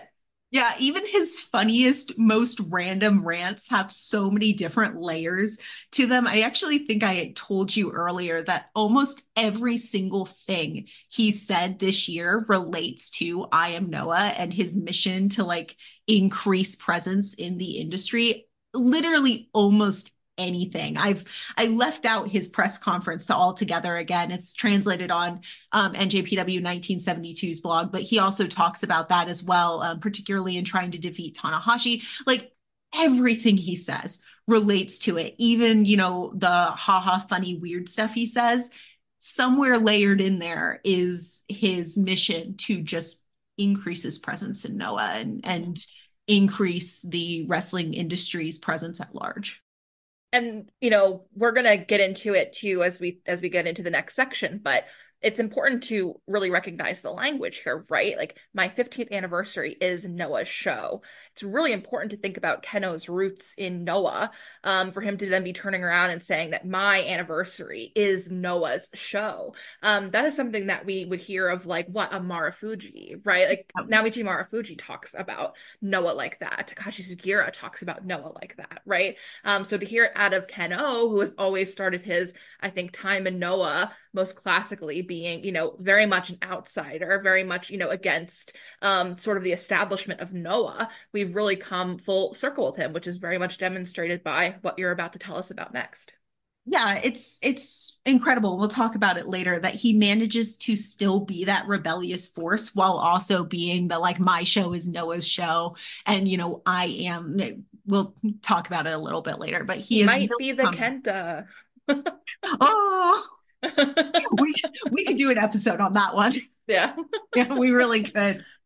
Um, but we'll we'll definitely bring that back up. But uh, but yeah, so 2023 was Kenoh's 15th anniversary year, and uh, he put an anniversary show set for his hometown in Tokushima on June 24th. In preparation for this event, he was doing live streams, talk shows, radio appearances, TV appearances every single day. I'm, I'm, not even exaggerating, sometimes twice a day. And that's on top of his scheduled shows in Noah, All Japan, and Dragon Gate. So, like, the amount of work he was doing was bonkers. On top of also being injured, he had um, oh, yeah, an injury. Right. I think he had a neck hernia yeah. um during yeah. this time too and yet was still keeping up this workload um to do all the promotions going into his 15th anniversary. Yeah. Yeah. We were worried sick over him actually. Uh, but he he pulled through.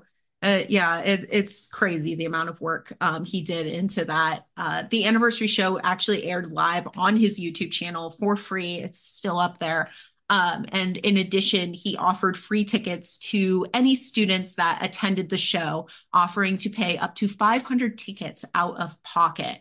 Um, really, only like 25 students took him up on the offer, uh, but that that's not indicative of the turnout to the show. The turnout was really, really good. It was uh, 1,327 attendees um, showed up in Tokushima, which is pretty far out of the way. So that's actually a really good number.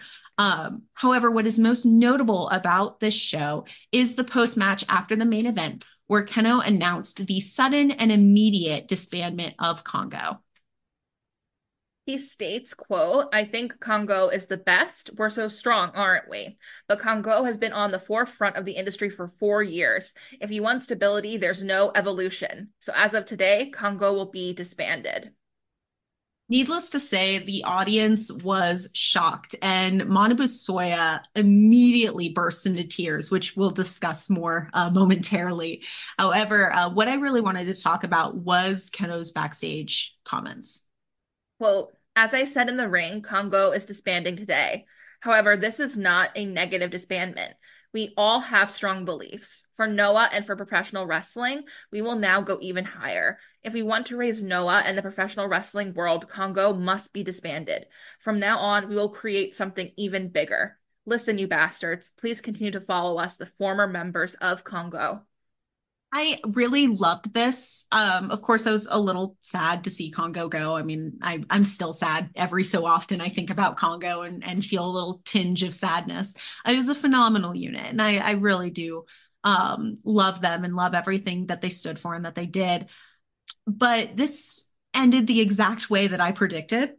Um, and you and I had talked about this for years um, ever since like people started really talking about Nakajima being like the big traitor who's eventually going to destroy Kongo which would have been fun. Um, i would have enjoyed that because it harkens back to like nwo of japan which ken was a really big fan of. Um, but i think i've always told you i was like Kongo's biggest enemy, not really enemy, but like the end of Kongo will always come through Kenoh because Kenoh will always reach a point of stability that he knows needs to be destroyed in order for evolution to take place. He's stated about LIJ, he has stated this multiple times that LIJ is stale and they've always been around and they're always stable. Um, and of course, you know, things have happened to LIJ since then that have, uh, you know, mixed up that stability. But he's always talked about how that is never a particularly good thing. Um, and so these comments were just perfect. they were exactly what I know Kenoh for. Um, is that whole you cannot evolve if things are too stable. And that is why ultimately Kongo had to be disbanded in order for evolution to take place.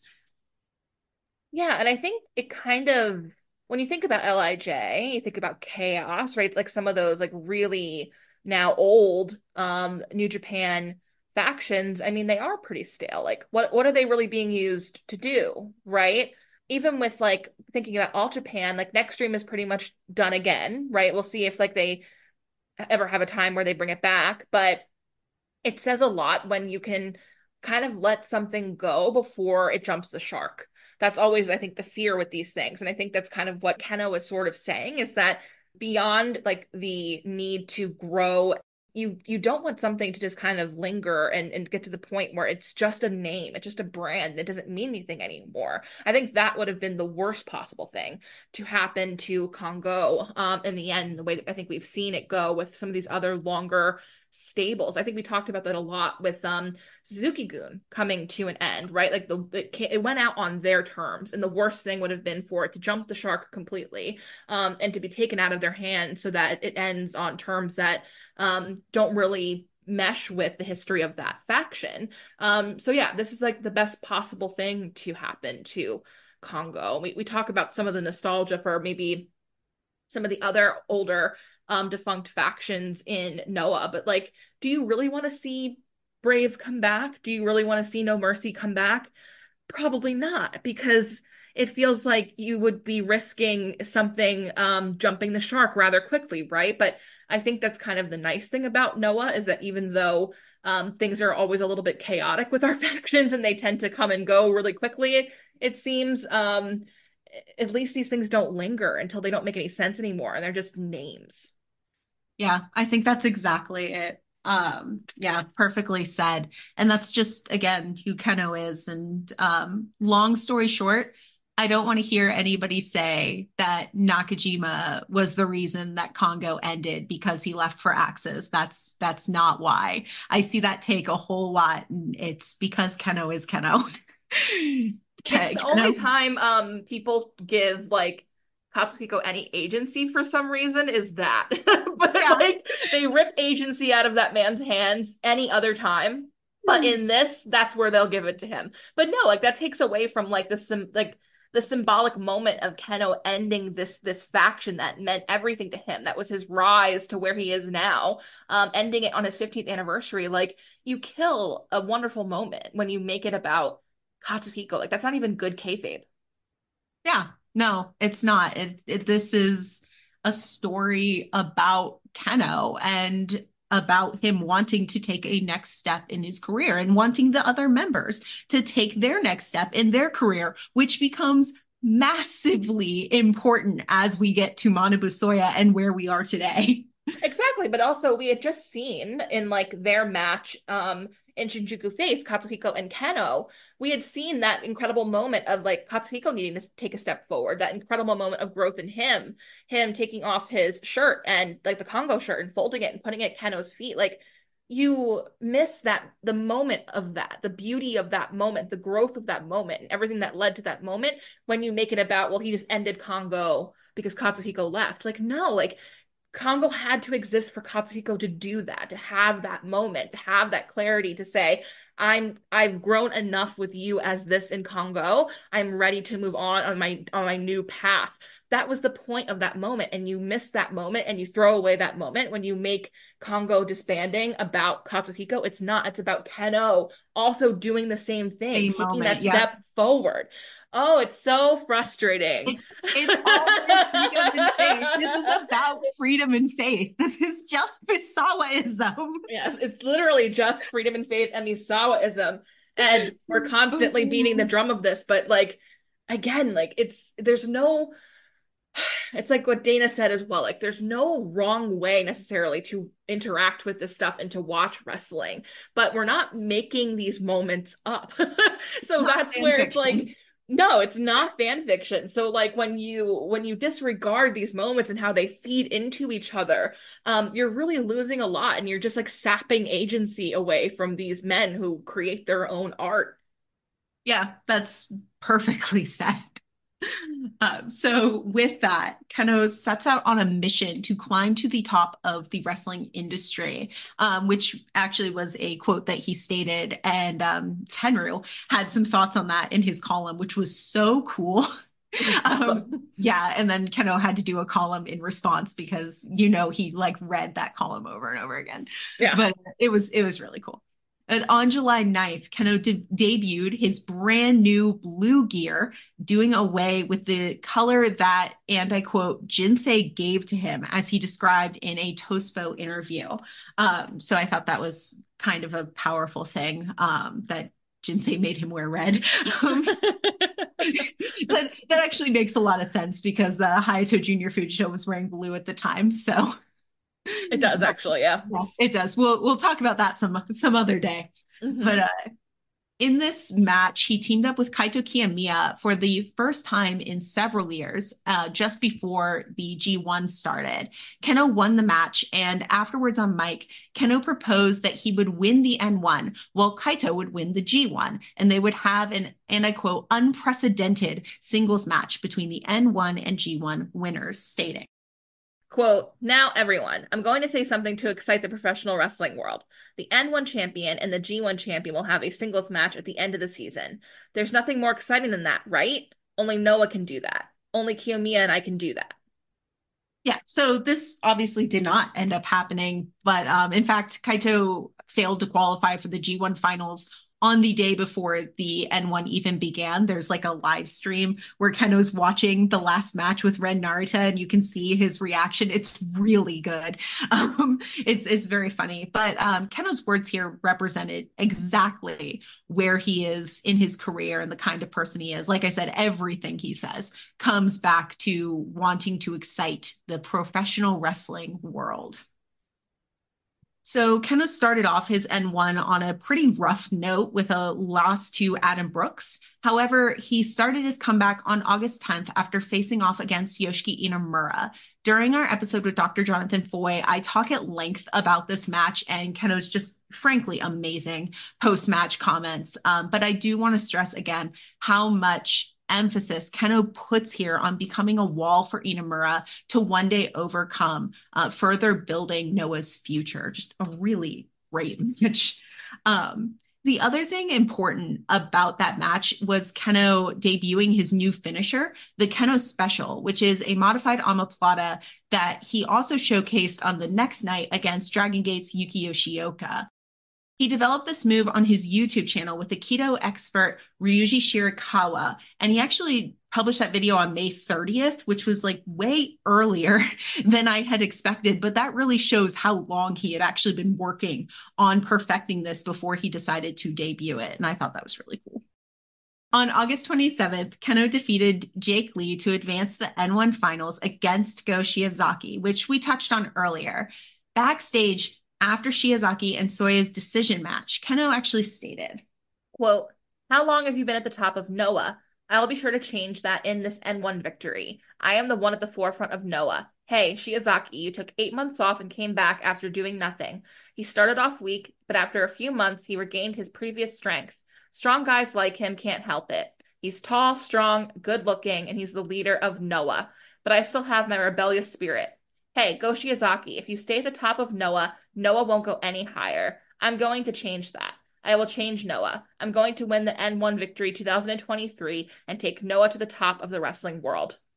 Which we talked about sort of that storyline um, earlier and about how like Kenoh's stance on that and Go Shiozaki's own stance on that.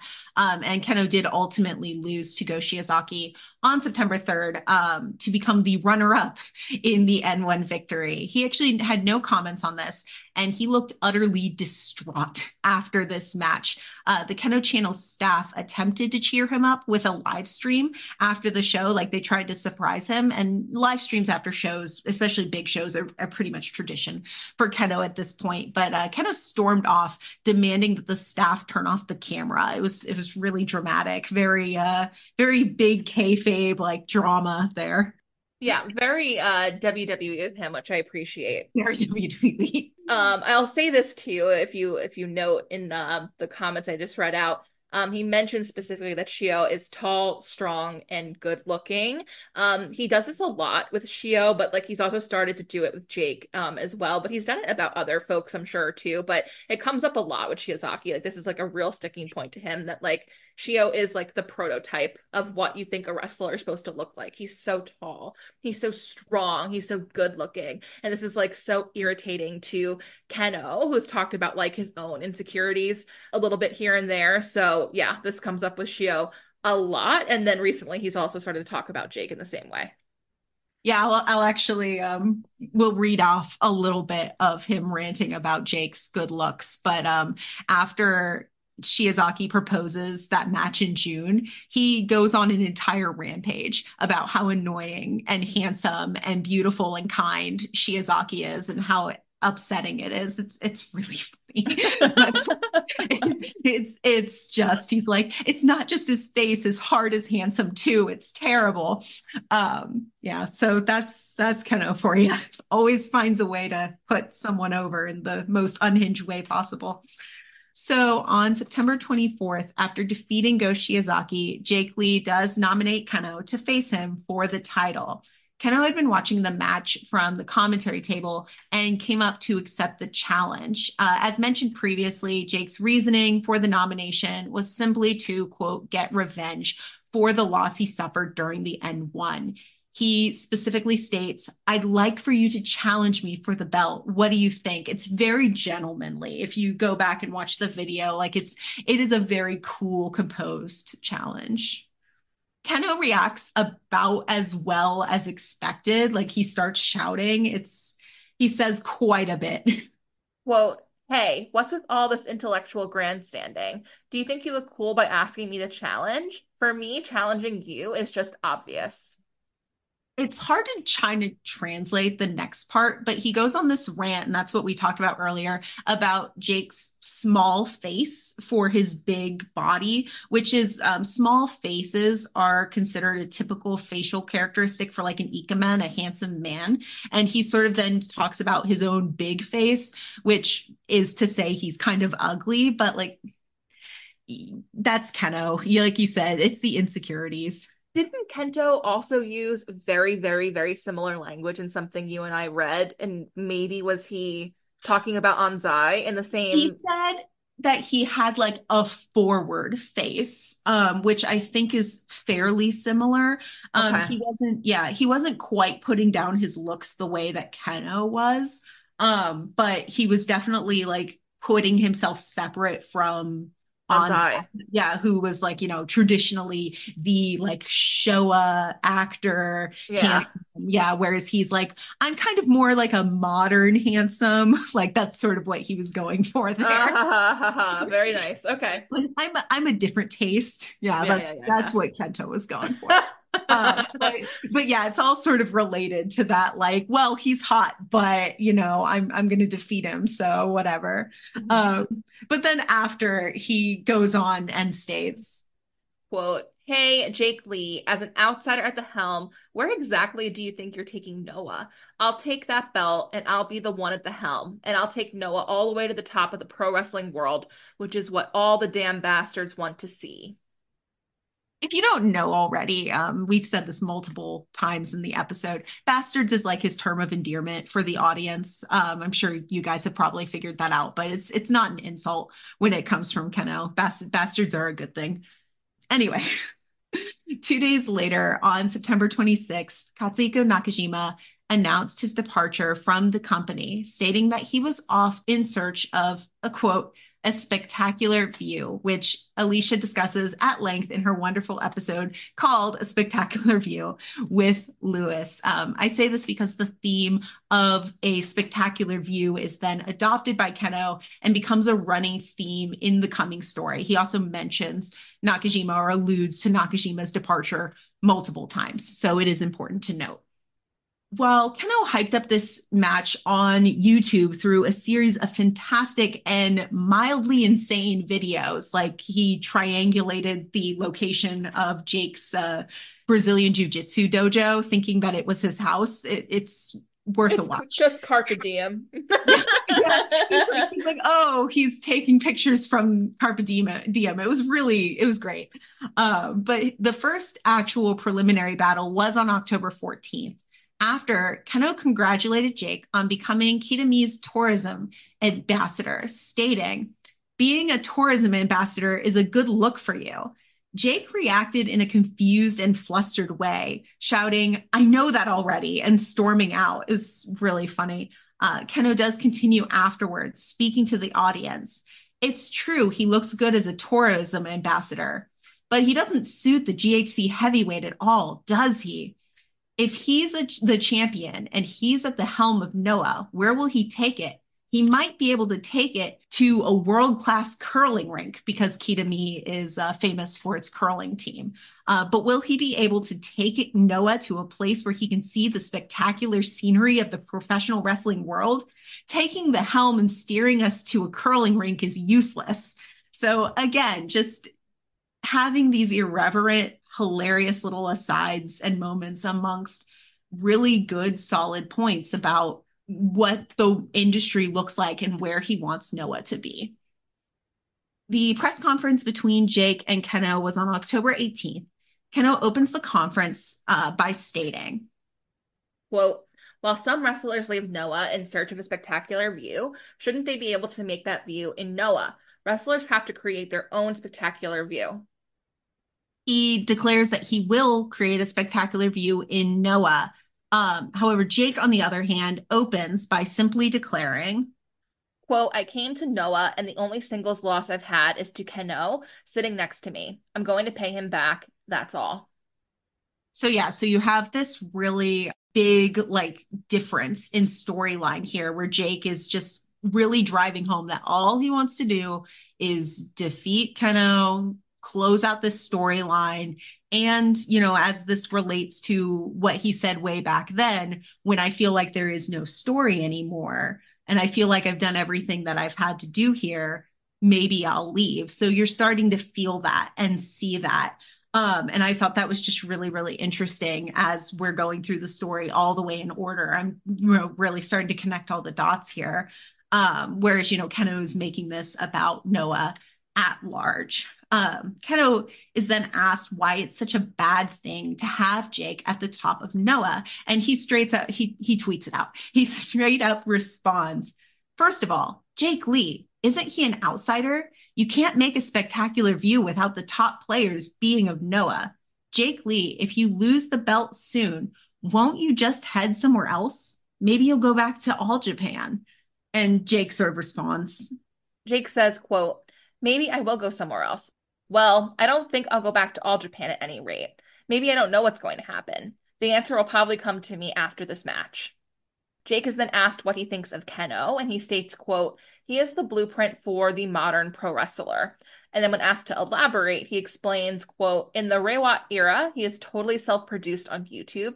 Other wrestlers have certainly started doing it as well, but I really get the impression that they started only doing it after Kenoh channel success. He really promotes and produces himself. I think that suits the current times we live in. That's why I called him the blueprint. Kenoh has asked the same sort of question and he responds, quote, Of course, I really think Jake Lee is a smart man. After all, we already got some good opinions out of him today, didn't we? He may go somewhere else, but he will never go back to All Japan. He's quite analytical, isn't he? And then he looks over at Jake and then over at Okuda, who was the All Japan ring announcer before moving over to Noah. And then he looks back over at Jake, quote, Think long and hard, the view from here. And he sort of trails off.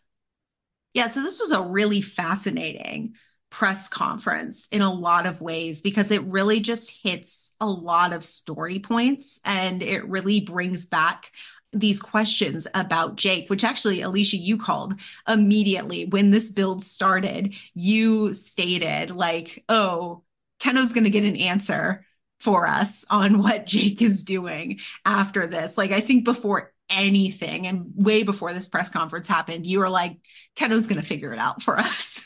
and yeah. that is exactly what he did. Like he he opened with it and um, Jake straight up sort of says like the answer will probably come to me after this match. So we started to get like really excited like oh yeah, he wouldn't say that if he weren't staying and it is important to note that um Nakajima had just announced his departure. So that is weighing really heavily on our minds and kind of even you know talks about like oh so some people leave Noah because Kenoh at this point develops an allergy to actually saying Nakajima's name. Um, but yeah, so um, there's just a lot here. And um, there's a lot of respect from Jake calling him the blueprint and talking about how other wrestlers are copying him. Also important to note is that Kento Miyahara just announced his YouTube channel. So um, he's like sort of insinuating that. And Yuma had just made his too a few weeks prior to even Kento. So. Yeah, yeah. So uh, they were all sort of, uh, he's sort of nodding and winking and nodding at um, these wrestlers just, you know, doing it because Ken- Kenoh started it. Um, and then, you know, Kenoh sort of gives that similar respect to uh, Jake and and sort of almost asks him to stay by saying like think long and hard and gesturing to Okuda who you know signed with Noah after All Japan. And he's really you know almost asking Jake not to leave which is very big and and Kenoh's a little bit of like a quote unquote tsundere where he's never going to like really say how he feels. He's always going to be really honest about the storyline and where he needs to, you know, take Noah. But when it comes to his own desires, his own feelings, he's going to be a little rough around the edges. Um, so he's never going to straight up say, like, I want to fight you and I want you to stay. Um, well, he does say that actually about Jake, but not before the match. um, so after, yeah, before the match, he's he's not gonna um outright ask it, but it was really telling here that he sort of hints at it. It's like we said before um, about how Jake's comments in January about I'm not going to be here forever. Then it really through like through the entire reign, right through Jake's entire reign. Then you get here um, to their match in October. Now they've firmly planted it into the kayfabe, which is really yeah. interesting. And I, you know, we don't really know. Again, like there's a lot of uncertainty over whether Jake has signed or not. Um, and again, I still fully expect Jake to explore his options um, going overseas, and he has every right to do that, considering um, how hard he's been fighting to get his passport and things like that. But I do think it's really interesting that they they they've taken that line, which probably could have been true at the beginning of the year. Like, what if like his time in Noah didn't go very well? Like then he could have absolutely moved on and, and gone somewhere else, right? Um, but them firmly planting it into the kayfabe here, and, and Kenoh really, um, for Kenoh, like Rachel just demonstrated, like doing a lot to like think long and hard, the view from here, like really appealing to him to stay, stay at the center of Noah with me. Like we're always going to be at odds because you and I have different philosophies on how to steer the arc, but stay. Like that's what he's really saying through um the veil of his tsundere sort of behavior. Um so yeah it was interesting to see that sort of planted firmly in the kayfabe right from um this conference yeah, it's it was just really fascinating, but also very heartening, especially coming off of the Katsuhiko news because we could not do two departures um back to back. That would have been devastating.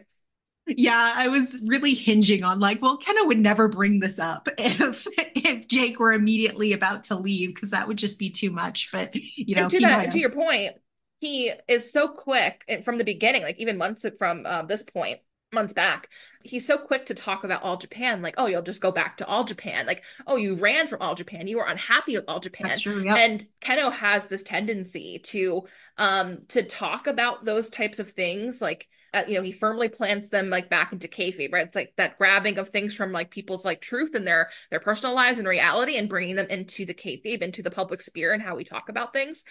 That demonstrates the kind of trust that him and Jake have developed over the last couple of months. Um, for him to bring things like that up. If that was like a true sore spot and like there was a chance that Jake was going to leave and go back to All Japan, right? Like Kenoh just wouldn't bring it up. So that's where it's also really interesting to see like how he talks and how he uses again like those things taken from reality and planted firmly into the kayfabe yeah, it's really incredible the way he does it. Like like I said, he's just a very smart man. Like he really is. And it's worth really thinking about the way that he crafts these stories because it is very um very much like Jake said, it's the blueprint. He's he communicates in a really um modern way. It's it's just very very cool. Um, and so going back sort of into the matches themselves, it's important to note that for four of the five preliminary matches, Jake could not defeat Kenoh at all, with Kenoh boasting three consecutive victories over GLG and then winning another one the day before the title match. Jake was only able to get one victory on October 26th, thus furthering this feeling that while Jake could defeat every member of Noah's top card, there was a certain distance between him and Kenoh, which is just very, very important as we sort of think about the um, rivalry between them and you know how we're building this. Because you know Jake isn't weak and he's never been built to look weak in Noah but you're starting to see like there's just this wall that he needs to climb and that's just really cool. Uh, so another important note is that as these preliminary matches continued, the cheers for Kenoh just mount and mount and mount. The pops get insane, especially like the Monday Magic ones. Um, he could be announced on the card, like the first um, Monday Magic episode in order to get people in the building. They straight up are like, oh, by the way, Kenoh will be there in the main event, even though it was supposed to be a secret match card. And people showed up because of that.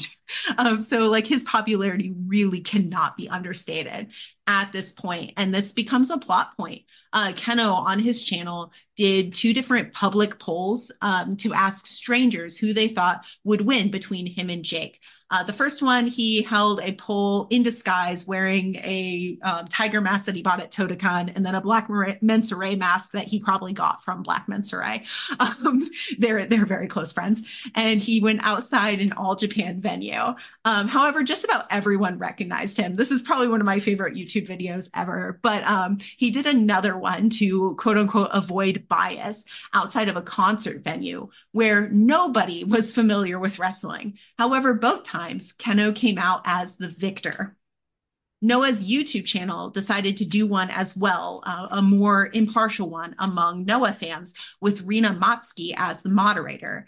Kenoh won again, and this time it was an overwhelming amount of support to the point where Jake actually even makes mention of this on October 26th, um, standing with all of GLG backstage, stating, as long as these guys are here to support me, then that's good enough for me. However, if you are one of the few who voted for me, thank you. I won't let you down. I will bring you the future that you want to see. Ah, sorry, I got emotional. I'm going to keep this belt and get my revenge. So that really just that shows Jake. That is just that is Jake, mm-hmm. a good friend who loves GLG and loves the fans and wants to bring a future for Noah um, even though he sort of hides behind his own emotions sometimes too and sort of backpedals and apologizes for getting emotional. But that is who Jake has become through this Noah run. And we can really see that now. And I just, I like that backstage a lot.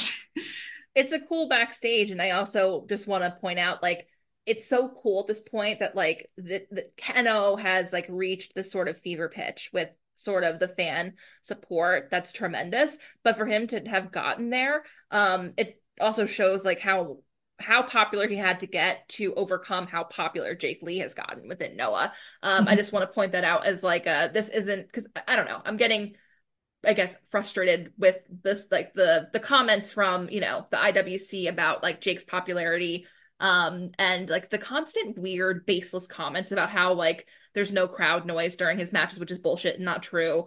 Um, there's no people in seats during his matches, which is bullshit and not true. Like demonstratedly not true. There's like a large contingency of people who I think just turn on his matches and because they want to see what like is already in their heads about him or like the response to him that's what they're tweeting out i think it's really annoying like jake's popularity was like insane the way that it like took off this year in Noah. Um, they can like barely keep merch in stock half the time for him. Like he had so much merch released this year. Like his meet and greet lines are insane all of the time. Um, so like he was extremely popular this year. So for the fans to like get so behind Kenoh again that like they left Jake in the dust at this point, like it really shows how incredible of a year Kenoh had and how strong his story building was this year to get him to this point yeah it, it's actually it's really charming how popular jake is. And and honestly like go back and watch the shiozaki match again because the crowd is really for jake during that the crowd is so for yeah. jake they want Jake to win in that match. Um, and it almost surprises Jake at times. Like you can see it on his face because a lot of Jake at that point, he's really expecting the crowd to go for the other guy. He even does like his conducting of cheers. And he got, you know, so used to them, you know, cheering for the other guy that it sort of became his his little like not really a heel thing, but it became like his little thing where he would conduct the cheers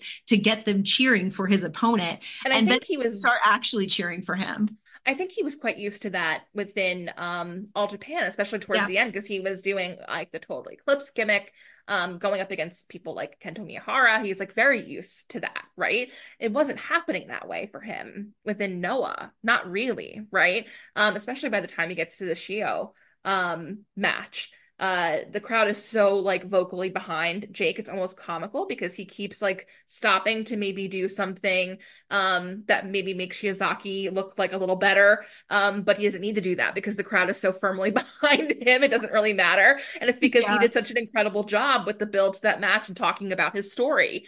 Jake Lee's story is very powerful and when he talks about it people can't help but be behind him which is why it's really important to listen to what he says yeah, and it's it's still that way. Like in um like the house shows and everything, you can see Jake like he'll start conducting cheers for Marufuji, but then the whole crowd will start chanting for Jake, and he sort of just stops for a second, and then he'll like keep going, and they'll they'll start cheering for Marufuji, but they're like warring with the Jake Lee fans. Like he's popular, he is really really popular. Uh, so that's just really important. Um, and again, Kenoh just blows that out of the water because Kenoh is a force of nature by comparison. And um, Akitoshi Saito sort of talks about that and Kenoh's overwhelming support in a blog note that he wrote on Note, largely through the metaphor of jet planes reaching supersonic speeds um, and the fuel that's needed for them to quote unquote break through walls. He describes the hearts of the audience as the fuel for wrestlers, and Kenoh needs to like take that fuel and use it to break the sound barrier. Um, Akitoshi Saito is just kind of great like that. I always describe him as a as a man who sort of gets lost on Wikipedia and then has a lot of big thoughts about Noah. But that's really what he was like talking about there is Kenoh needing to really utilize those cheers. Um, Jake sort of takes a different spin on this, um, and he talks about it in the VTR before their match on October 28th. This this VTR is actually kind of heavy. Um, he points out that Kenoh makes quote promise after promise to the audience, but he always fails to realize those words stating you endure and endure and endure. And your promises to them keep stacking up and stacking up and stacking up. And then he states that Kenoh's victory over him in the N1 was just a fluke and just luck. And his luck just doesn't last. And he always ends up failing at some point. And you know this is kind of true to no fault of Kenoh's. Like we all know it's the booking. But um the feeling of this is really palpable. And with that, this match becomes not just about a spectacular view but a match about the people's will to see Noah blossom and both Kenoh and Jake's place in it. And it's just kind of amazing. This match is a lot.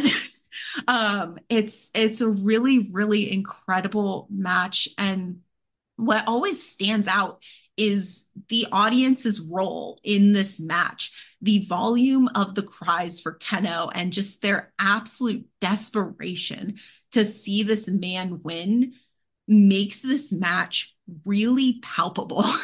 And like it's it's just a really emotional match especially if you are invested in Kenoh's story and in Jake's story as well. Like it's just a really really powerful match um, and the cheers when Jake finally taps out of the Kenoh special is just something else. It's like the tension has all just snapped. Um, ending on a submission was a really, really good choice for that reason, because if you watch the audience, you can just feel um them you know really really getting tense into it i love the finish of that match so much because um it's really over at this one kick that Kenoh gives Jake. Like it's he brains him.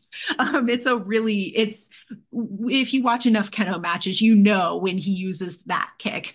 Um, and Jake does a really really good job selling it. Um, but he still ends up kicking out, which is just incredible from Jake, and it just makes Jake look superhuman. And then you know kind of rolls into the Kenoh special. So it's it's just a really amazing match. And at the end, you get this palpable feeling that the people's champion has arrived. And it's beautiful. Yeah. It can't really say um, anything better than that, but it, it was it's a beautiful moment. It's a fitting end to such a tremendous reign um, from Jake. Um, and it really was a tremendous reign. It's it's so hard um to find a match that isn't kind of just fucking stellar. Uh the storytelling is airtight. He had a great N1. Um he was so well built. Um and it's really I think just down to um just Jake Lee as sort of like an, an artist and an innovator in his own right. Um he has a very specific way of of wrestling um that is very unique to him. I think Jake is not ever meant to be someone who is particularly polished. Um, and I think that people get really lost in believing that like every wrestler has to like be basically a savant but Jake Lee is not supposed to be polished especially like when we go back and we think about Nextream, Extreme um, 1.0. They were all meant to be like these four very different individuals from each other. Kento is the savant.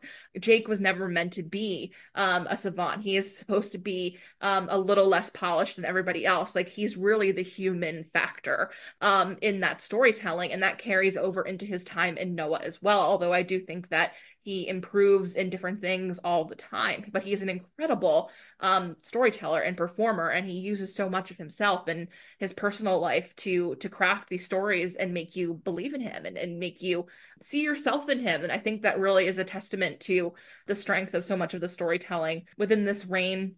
And this really is like the like again like the perfect battleground for him. Like he he feels like so much of a Noah wrestler, even though we know his background, we know where he comes from. But this was the perfect place for him, and this was the perfect person for him to drop this belt to because like Kenoh needs to be at the center right now. He needs to be the person steering the arc, but um, it does feel like him and Jake are at the center of Noah together. And I think that was also really important to kind of um, come to at the very end. And, and Kenoh's, you know, final comments really demonstrated that. Yeah, I think that's that's perfectly said. It's always really fascinating to me how um, the online wrestling community can praise um, Sabu for um, going on record to talk about how he would like, you know, fumble some of his high flying, you know, high risk top rope moves on purpose in order to, you know, build tension, which, you know, that's a good thing that wrestlers do. Um, and looking rough on purpose, you know, makes the match more realistic. But when it comes to Jake Lee, oh no, he's just a bad wrestler. He's just rough. And you said it beautifully. It's a human element. He's not a bad wrestler. He's an amazing wrestler. Um, and he does pull off these incredible moves. And he's just a really interesting wrestler. And he's always innovating and always learning and always improving. And we're supposed to connect to that we do connect to that. The audience connects to that, which we just discussed. He's very popular. So, you know, it's it really just speaks to who he is. And yeah, this reign was just incredible to watch him grow.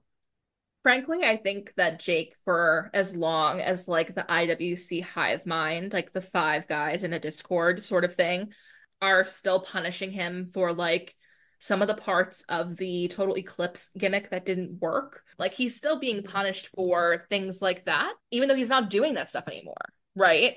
I think he's being punished for that. And I think that um there's something about him being like objectively, whether you agree or not, a handsome man. I think that he gets punished for um the same weird sins that Sanada um mm-hmm. gets punished for, which you and I have talked about extensively this will be another like this episode will become another 45 minutes long if we get into it. But there's a reason why these like iwc like men get fucking bent about people like sanada and jake lee because they are objectively handsome people and they say they see certain types of other people um becoming fans of them whether they know um that those people are uh are interested in, in how they look or not but there's a connection there um in some of these guys. So i think there's a lot of weird shit that connects together to make like this weird band of people who um don't like jake lee but in the end they miss out on someone who is um an incredibly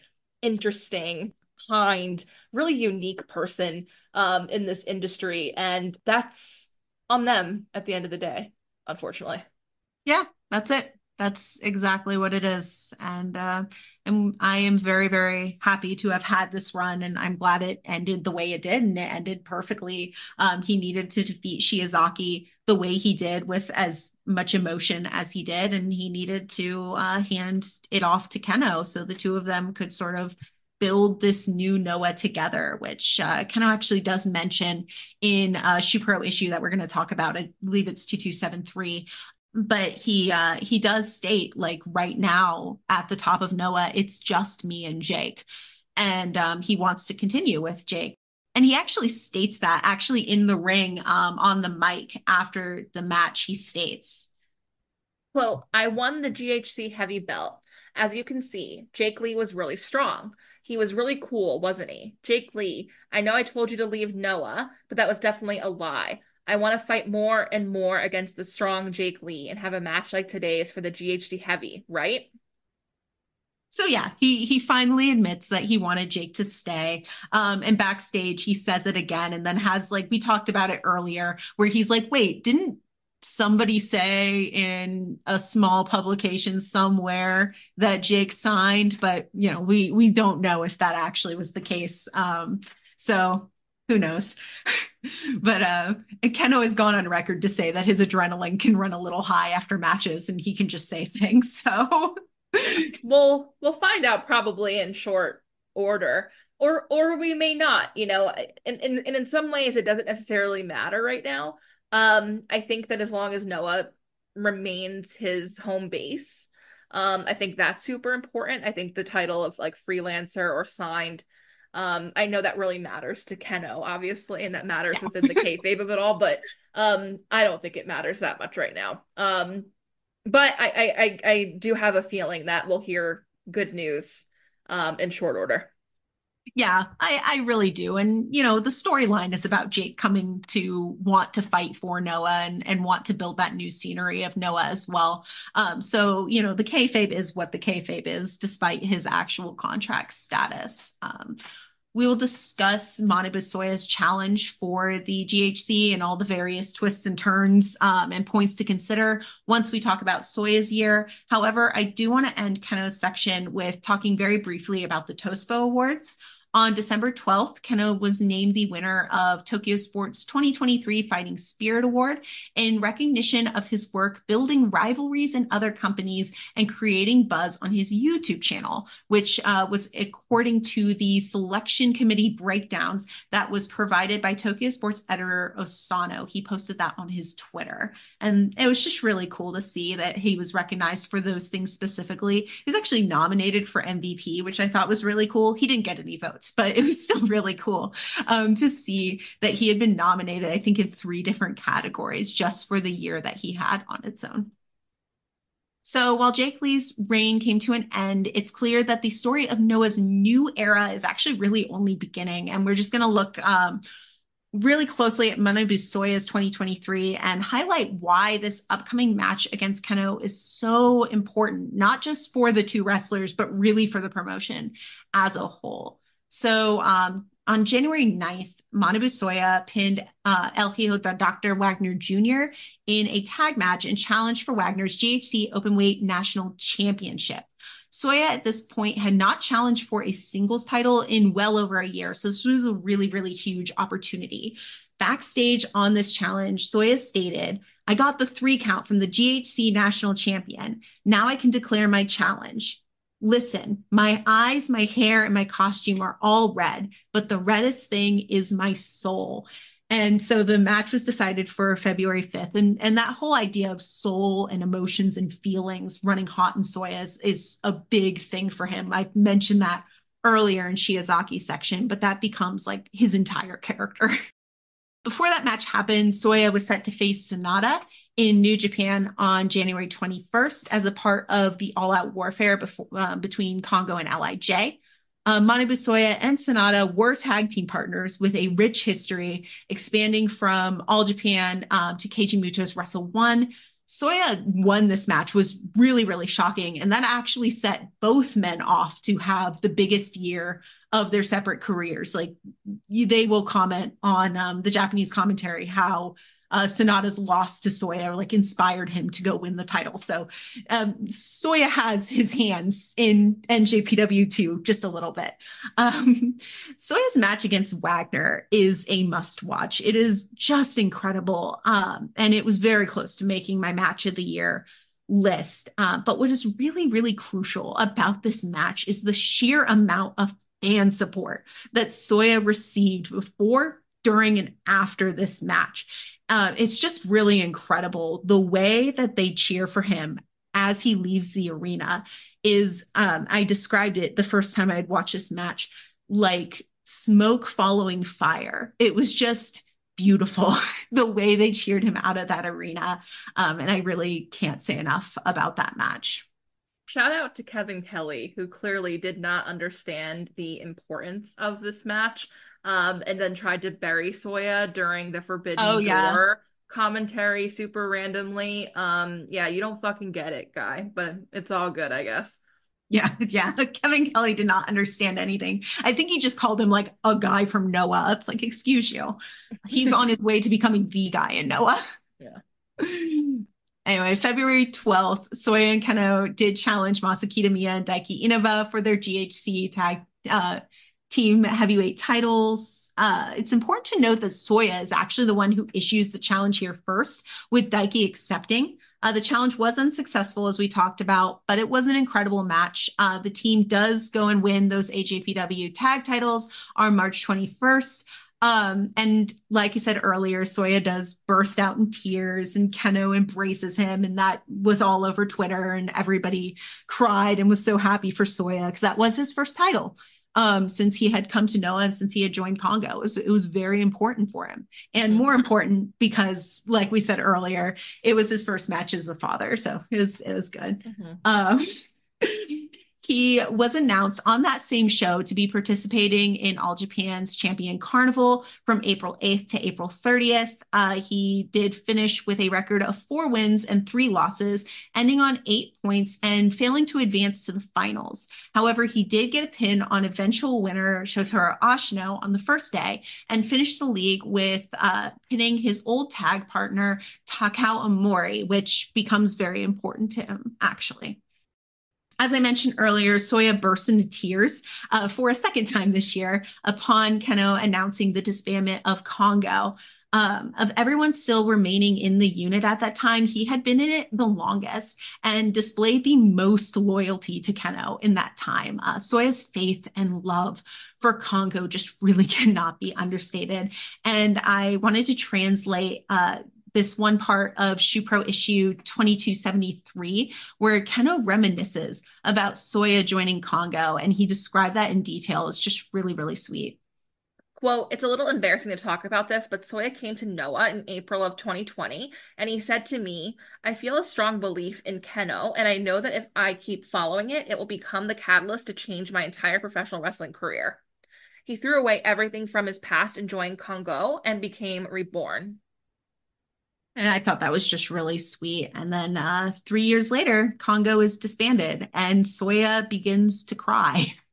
Um, however, backstage, Soya insists uh, that they aren't gloomy tears, stating, well, this is not a depressing moment, but a breakup where I can see a bright future and aim to take a step forward.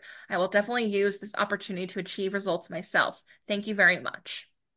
He's in a lot of ways speaking to both his own and Kenoh's vision for Kongo to use the unit to push themselves forward and create that catalyst, like he stated when he joined Kongo, um, to cause a big breakout in their singles career. And quite frankly, those tears are really what did it. And that is exactly what happened for Soya.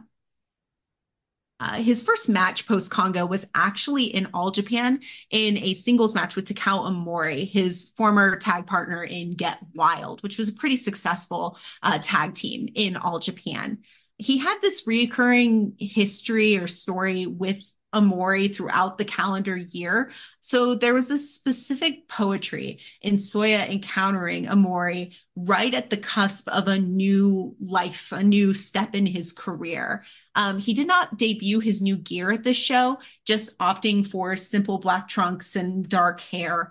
Um, is a very short and simple match, but the crowd reaction to him in all Japan um, was just huge, and pictures of his newly natural hair was just all over the timeline. Couldn't tell you anything else that happened on that show, which was a weirdly good show actually for All Japan. But um, it was just a really, really good little Shinjuku. It's just Shinkiba first ring um, show. But pictures of Soya were everywhere.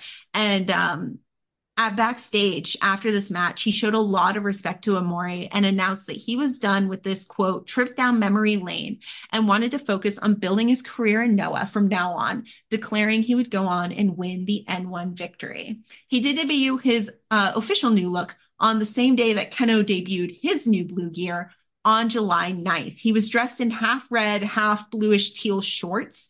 Um, in fact, actually, a good majority of the former Kongo members like showed up in blue that day, which was just really, really funny. So the day before the N1 on August 5th, Noah had this really fun little kickoff celebration in a hotel, including an N1 Rumble, where the winner would get a really ugly t-shirt made commemorating the event and their big win. Uh, Soya ended up winning this elimination rumble by eliminating Jack Morris. Afterwards, he stated in the ring, I won the N1 Rumble, but I can't be satisfied with just this. I will win the N1 this year and bring forth a new dawn for Noah. The idea of the dawn became a running theme for Soya in most of his N1 backstages and his tweets. Actually, he says this again sort of on August 6th after this shocking win over Katsuhiko Nakajima, where he says backstage, Hey, dawn is breaking. Dawn. It's almost dawn. And today, this first match, this first win for me, this is a win that gives me confidence, confidence and momentum. I have them both now.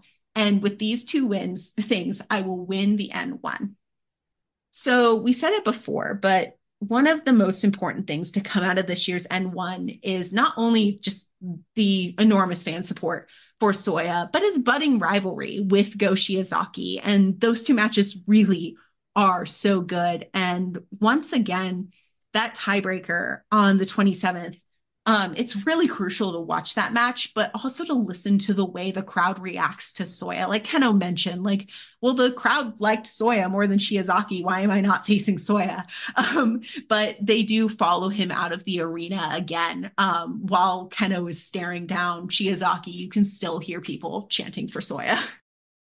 So, one thing I want to point out is that Soya continued to hold this candle for fighting Kenoh and never gave up on wanting to fight him and defeat him. Even after a relatively inconsequential tag uh, match on September 9th, Manabu Soya stated backstage, I haven't been thinking about anything before, during, or after the N1, but Kenoh, I will defeat him. showing that his drive to face Kenoh was something that went beyond raw instinct for him. Like Alicia, you and I always would like talk about how Kenoh just needed to like team with Soya again. Exactly. that, yeah, that he he was really fumbling the bag by not just like asking him to to tag again, uh, because the, Soya so obviously just really wanted uh, to to be against or you know fighting with Kenoh. Then on September 16th, Manabu Soya made a huge announcement. He launched his own YouTube channel, Soya Soya TV Kun, um, and announced that he was married to fellow wrestler Koharu Hinata, Fans immediately noticed that Koharu, who had been on hiatus from the ring since December of 2022, announced the birth of her child on March 21st on Twitter. So there it is. Um, Manu was a father and won the tag titles on that same day. So that was just really cool and again boosted his popularity.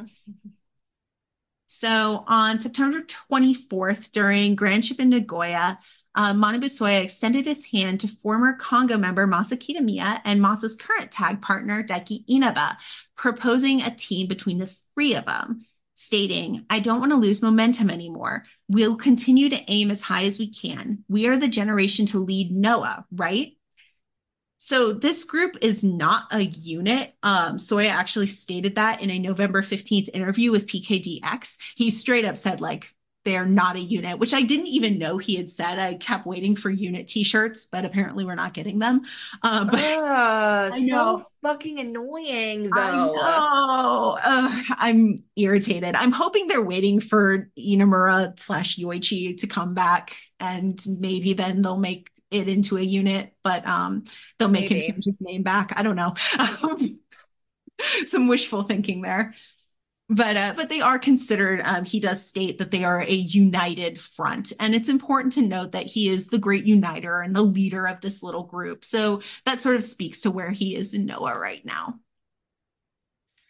That brings us to October 28th, uh, where Manabu Soya came out after Kenoh won the GHC title and declared that he will challenge, stating, You're not the only one to create an era. I'll create it too. Next, I will challenge for the GHC heavyweight belt. Kenoh stated, I've been waiting a long time to hear those words. Kenoh immediately proposed the match for Ariake Arena, which is a very important detail. Um, and it becomes very important in short order here. So the first preliminary match doesn't go well. It's on November 11th. Soya tapped directly to the Kenoh special, and Kenoh got a mic and shouted, Hey, Manabu Soya, you're not good enough to create this spectacular view. Hey, Soya, come up to me and I'll create a spectacular view, which really creates um, the storyline here and encapsulates what their story is about is Kenoh really wanting Soya to get on his level. Soya sort of um, talks about this and this GHC challenge uh, for PKDX on November 15th, stating, Quote, it's true that I have great skill and talent. Well, maybe I don't have anything notable like great kicks. However, I will show who I truly am. I will give away everything, including my emotions in the ring, and the fight for the GHC will be one of the best. Yeah. And that's really it. it. Is like Soya is all about that heart and that soul. I actually compare him to Kensuke Sasaki a lot. um, he he started doing like this pose that's very reminiscent of Sasaki. His body, his build is very similar. So um, there's a lot of like that heart and soul, and um, showing that through his matches that um, is very reminiscent of wrestlers from that time. I just I really like that about Soya.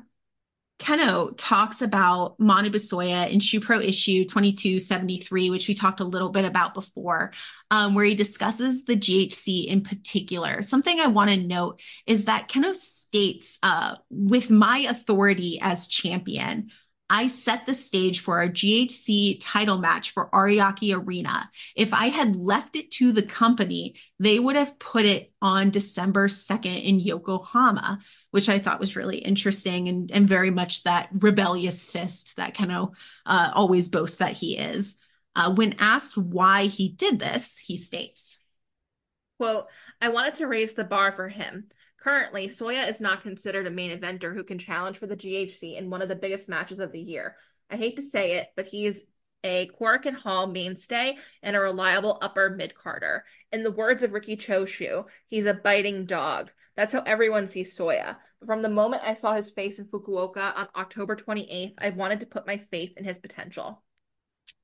And a um, if we haven't talked about it before, a biting dog is like a um dog that is used to train like professional fighting dogs. So, you know, an upper mid carder, someone that sort of gets people up to the mid card. Um, that is from a famous quote that Riki Choshu may or may not have actually said. May or may not have actually said. I think Cameron Lee has some um has done some research into that and we have some things that we actually haven't translated yet around this, but it's a very famous bit of Riki Choshu New Japan lore uh, and uh, Fujinami lore at that. Yeah, so so Kenoh knows his stuff. So he's he is saying this because he he knows we know our stuff too. So that's sort of the the wrestling professor up in here talking his kayfabe. So and not the first time it's been technically referenced because him and Sugiura played off of this together too. We they talked did. about that a couple yep. episodes ago now. That's true. That's very very true. But yeah, there's something to be said here for this story being about Soya trying to rise to Kenoh's expectation. And there's really that palpable feeling of Soya trying to build the future of Noah, not against Kenoh's vision, but alongside him. And, and that really um, intensifies as the story continues. And um, there's also something to be said for Kenoh's rebellious attitude, taking charge of the booking of Ariake. He placed that match at arguably their biggest show of the year because of the faith he has in both himself and Soya, um, for stating at the end of that column. We're not relying on the past. We're not relying on big names. This is a story that shines like a diamond, created and nurtured by the Noah of today. We will create a new era of Noah together. So that becomes really pertinent information as we get to December 2nd um, and where the Ariake card is right now.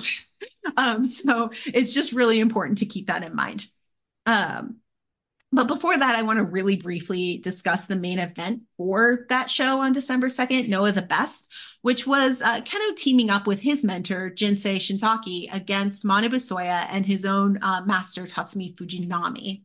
Uh, the more majority of the storyline surrounding this match was about the really, really tight, uh, quote unquote, father son relationship between Kenoh and Jinsei Shinzaki. Kenoh, at multiple points, calls them like parent child or beloved father son duo, um, including like backstage at the November 24th show. Soya, however, has more quote unquote complicated feelings towards Fujinami, which he talks about in that PKDX interview, as well as on Noah's YouTube, where they have this really cool series of interviews. They're really, really good. Um, the story is that Soya was Fujinami's disciple, but left Fujinami's promotion Muga in order to pursue a career in All Japan um, before a real relationship between them could even form. But what I really want to talk about uh, from this series is something discussed in Kenoh's video, Kenoh, at various points in his career, has spoken of this advice that Jinsei gave him while he was in Michinoku Pro Dojo. And we've talked about this advice like several times in our Nextream Rival series. And those words were Alicia, do you want to say them? You have to build a rival. And on that, he states quote, the thing that stuck with me from Shinzaki-san was his advice to build rivals. I think these were his strongest words to me. As a professional wrestler, you are always chasing one person or the other, and you must make rivals with whom you can compete. I was told that this was the most important thing, and I really believed that. And when asked if Soya is his current rival, he stated, quote, that question really frustrates me. There is no way Soya is my rival yet. After Kongo disbanded, I took back the GHC and he finally challenged for it. That made me really happy, but he's not as good as me and he's still not my rival. Please get there as quickly as possible. So yeah, that really just sums sums it up, sums up the story um, that we have so far. And this match happens on December 2nd with Soya defeating Kenoh directly with a dragon sleeper. So Tatsumi Fujinami uh, after this match, Soya tearfully apologizes to Fujinami for leaving his side all those years ago. And Fujinami accepts his tearful apology and encourages Soya to go win the GHC, leading to a very heartwarming moment between master disciple pair and further building this real palpable rivalry between Soya and Kenoh and, and building Soya, making him stronger. So that leads us to that main event booking decision of Ariake. We've already talked quite a bit about it, but the GHC battle between Soya and Kenoh was announced to not be the main event of the show, instead, placing Marufuji's first singles match with Kota Ibushi as the last match of the night. While we've already discussed a lot of Kenoh's year, I did translate some of both Kenoh and Soya's thoughts going into this match, as well as covered the build um, between them here, as the storyline really pulls together all the strings and thoughts and themes of I Am Noah that we have already talked about throughout the episode. We mentioned the finish to that December 10th match between Kenoh Marufuji and Shiozaki against Soya Kitamiya and Inaba already. However, I did want to highlight Kenoh's comments immediately following that during his microphone after the match, he stated that Marufuji was, and I quote, always serving himself the best meals. That's always the case. That's why this pro wrestling Noah can't make it to the top. He then closed the show by calling for a full reform of Noah, stating, I have now made a decision. January 1st, Ariake Arena will be the start of a brand new Noah. You damn bastards. Be sure to come see Noah's match that will call for Noah's reformation and support me by cheering like you did today. He then paraded around the ring, shaking hands of like every single person in attendance. It was just very babyface of him. Um, and he solidified his heart and soul as the people's champion. However, this doesn't mean we should count out Soya. After Kitamiya and Shiozaki both declared their intentions to defeat their New Japan rival and challenge for the GHC, Soya stole the mic from Shiozaki and declared that he intends to defeat Kenoh for the GHC and build a new Noah with, quote, his own hands as well. He continued with this declaration on December 16th after defeating the team of Kenoh and Yu Owada, stating backstage that he will, quote, create a spectacular view for Noah. So piggybacking off of the words that Kenoh stole from Nakajima. Um, this match was just really good in general. I definitely recommend it for the storytelling that they really did here, where they really, really highlight um, two rookies, Kai Fujimura and um, Yu Owada, and they sort of get themselves involved in a pretty typical Boston Crab spot. Um, that really gets the crowd involved. And it just shows how Kenoh and Soya are just really, really deeply invested in building this future for Noah from the top down. It's just really cool. On December 20th, the last Korakuen of the year, Kenoh gets one final win over Manabu Soya, reversing the Dragon Sleeper into a roll up for the victory, allowing him to close the show. He grabbed the mic and gave an incredibly Kenoh like speech, speaking right to the heart of the matter, as Kenoh so often does. Quote, thank you so much to all you bastards who came to Korakuen Hall for the last time this year. Thanks to you guys, we were able to come this far in 2020.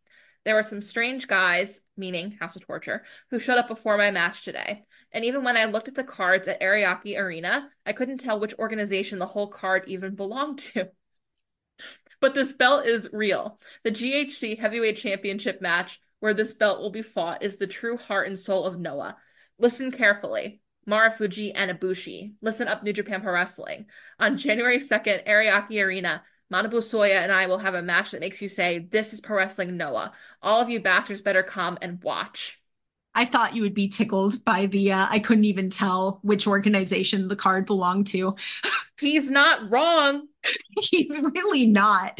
He really isn't. It really could be a crossover show. It's it's kind of horrible. Um it really it's, is. And it, it's all the worst parts of a Wrestle Kingdom card, frankly. It is. It really is. Um, but yeah, it goes back to really what he said before when that Muta Shinsuke match was announced, where he said this isn't even Noah anymore. Um, and it's that's just that's Kenoh. That's he's never going to say it as anything but what it is, and and that's very very true. Uh, mm-hmm. Backstage, he reiterates the same points, uh, but he also ends stating this. Quote, I will put on a match that makes you realize the heart of pro wrestling Noah and the true heart of pro wrestling Noah is me, Kenoh. It's really important to note that the phrasing of this in Japanese uh, does include the phrase "Orega Pro Wrestling Noah Da," which is Kenoh's very own "I am Noah." So he's never said that before, like ever. um, trust me, I would know.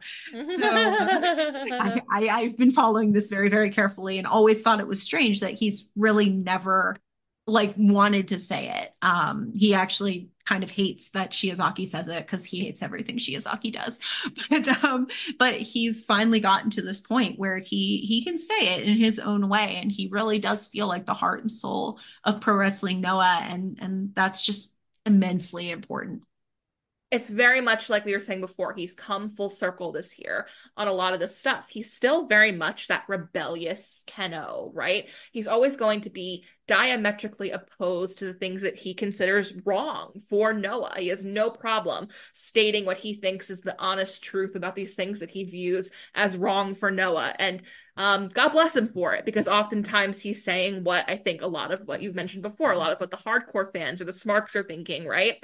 Um, so that's really great. But at the same time, like this is Kenoh like finally stepping into like he is Noah. He is a part of Noah. Noah is a part of Kenoh, right? In a way that he's really not quite done before. It's something that could only be done when he had let go of Kongo, too. Yep. You can't get to this moment unless he lets go of Kongo. Um, so it's a really cool thing to see him step into that while still maintaining um, all of the things that make Kenoh um, who he is yeah it's it's really important to note how like solitary kenoh is here and it, it becomes very clear uh, with this like little next part i'm about to describe. But but it is he's this solitary lone leader um, who's really really come into his own and he's you know leading the force on his own and he could only do that by you know disbanding kongo.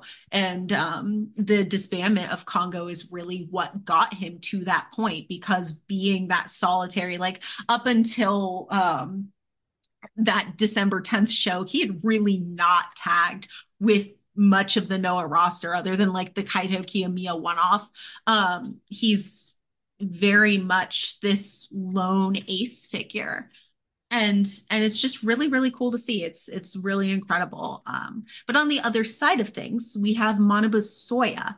Um, so up until this point we've started to see some of the different ways that soya and kenoh have come to be that like you you always say this about great rivals uh, two sides of the same coin um, two men with the same goals for Noah that manifest in different ways. And we really, really get to see this on Noah's last show of the year, which is December 23rd. That's actually Soya's birthday. Um, also Keiji Muto's, but whatever, Manabu Soya's birthday.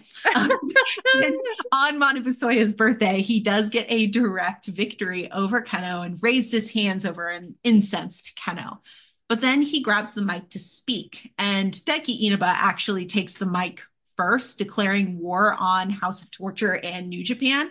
And this sort of starts this mic rally between Kaito Oiwa, Shuji Kondo, who also says, I am Noah. So I don't know what, what he's doing, but he was in a Noah tracksuit. I don't I don't think he knows what he's doing either, so that's okay. um, Miyawaki was there too. And, um, he definitely doesn't know what he's doing. Yeah. He doesn't. No. Um, anyway, and and Masa Kitamiya, who all take turns taking the mic and declaring that they would be fighting for Noah's honor at Ariake.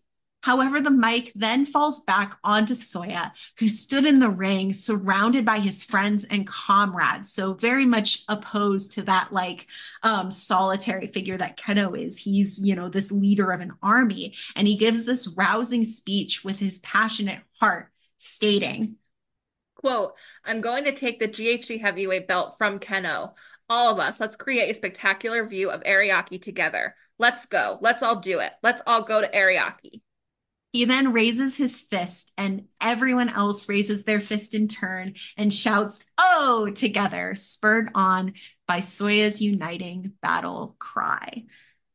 So yeah, that's that's where we are leading into Ariake. Like you said, card sucks but the storytelling that these wrestlers have done is is airtight they you really get this feeling of this war that they are waging for Noah's soul. Um, it's really them versus Noah's booking. Mm-hmm. Let's be honest, and and Kenoh will tell you that. But but for the most part, it's uh it's very much um, Noah versus the world, and um, you get to see Soya gathering the troops to wage war and that that is soya's i am noah and i just think that's really really cool his his passion that burns bright even long after he left the Kongo red. And I think it's so special that it's Soya, right? Because he's another guy who I think very much um has gotten like a weird rep with again, like the five guys in a Discord, like Hive Mind, Club, yeah. IWC Boys Club bullshit. Like he always gets weird shit from people. And I've seen like the most bizarre comments about him even this year to the point where like I have to imagine that you're not actually watching these matches. I have to imagine you're not actually watching Soya in the way that he's developed this year. But Soya was always like a very solid wrestler.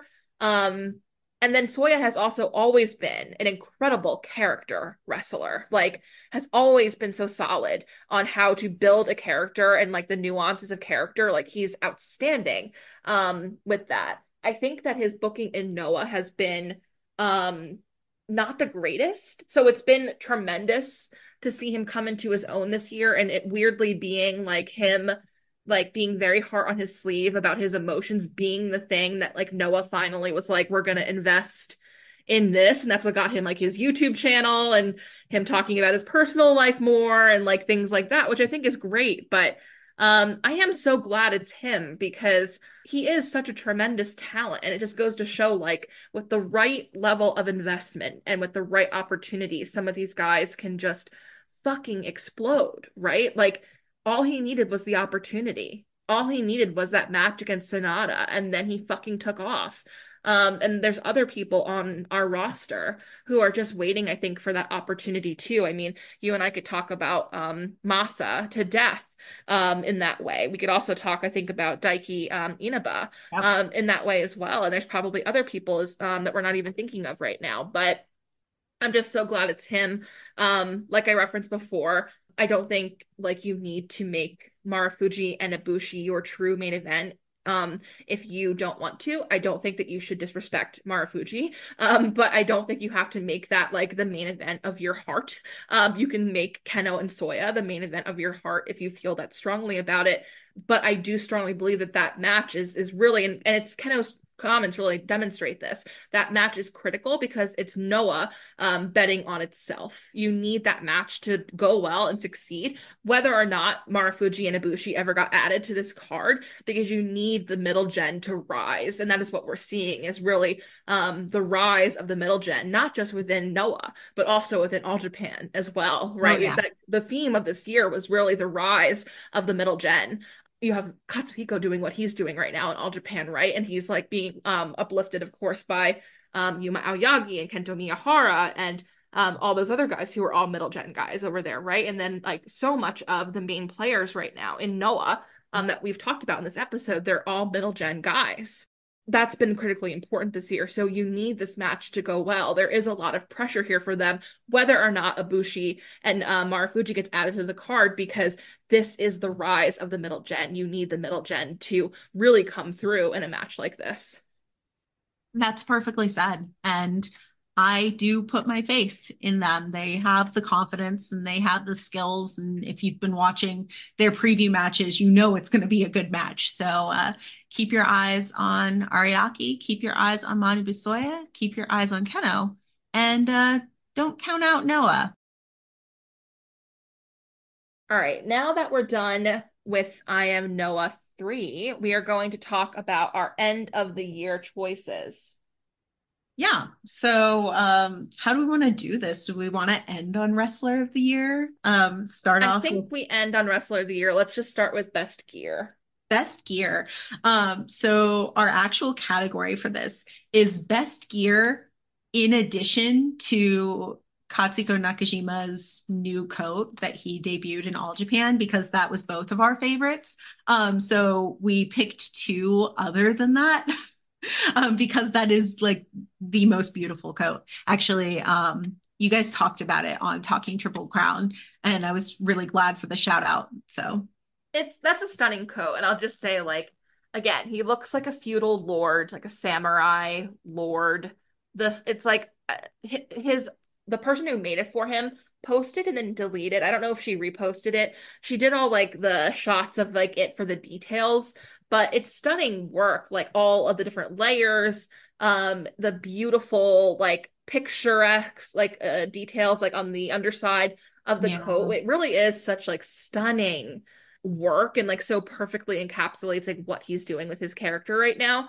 So yeah, huge fan of that. But I guess I I always talk about Yuma Aoyagi, I feel like in this because I just like his gear. Like he hasn't like he did make some updates to it this year. Like he added like um a few more design things to it, but like he's still like very much in that vest that he debuted last year.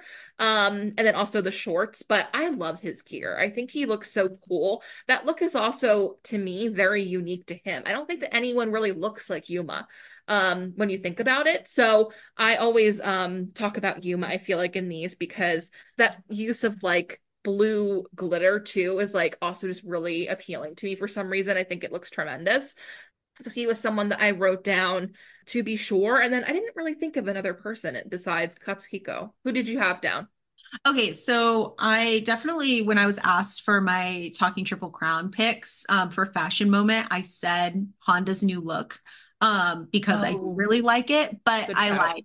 I, I did lie. My favorite is actually Rising Hayato's new look, um, which he which he debuted for All Together again, which I thought was a big statement for him, um, just in general. And it's it's Vivienne Westwood is inspired. He's talked a lot about it. Like he's he's a big nerd for fashion, but he's a big nerd for his own gear as well. Um, he based it on like his favorite pair of pants, which I thought was cute. Um, he's like, oh, well, they're comfy in real life, so they'll be comfy in the ring too. Um, um, that's you know, not to say anything about those shoes though. He's still he's still wrestling in shoes he shouldn't be in. No. Um, and my second pick is actually Hiroshi Tanahashi's um, lace up compression sleeves. I thought that they were genius um absolutely incredible to take the compression sleeve look and turn it into like almost a bolero um jacket in its own way and just making it like taking health and making it fashion. Um, and it accentuates his back muscles. Like it's just so Tanahashi. It's perfect. It's genius. I I just can't speak enough on just the design element of that. Like it's just cool.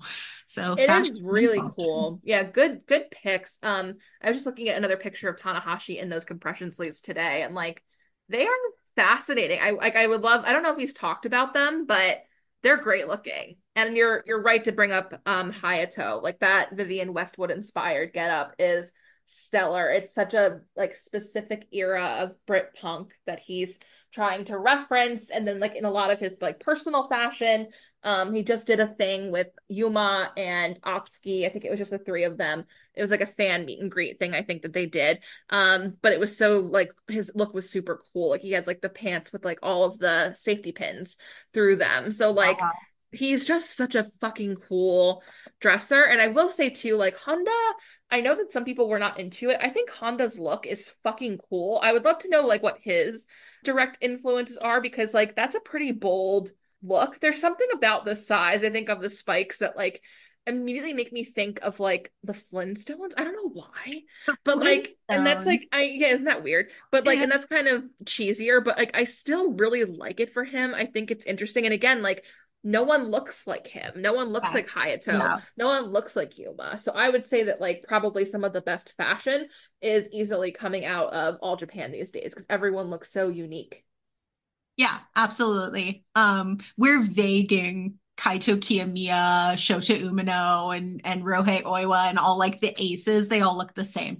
So they all have the same yeah. fuckboy tights on right now. Yeah, Everyone yeah, has the same fuckboy tights. Yeah, but uh, but you're right. Like the All Japan, you know, the All Japan generation right now, they all have these really unique looks, and they're all really passionate about it. I'll have to dig around Shupro and see if Honda's talked about his look. See if Tanahashi's talked oh, about his sleeves. Honda has an article in Shupro.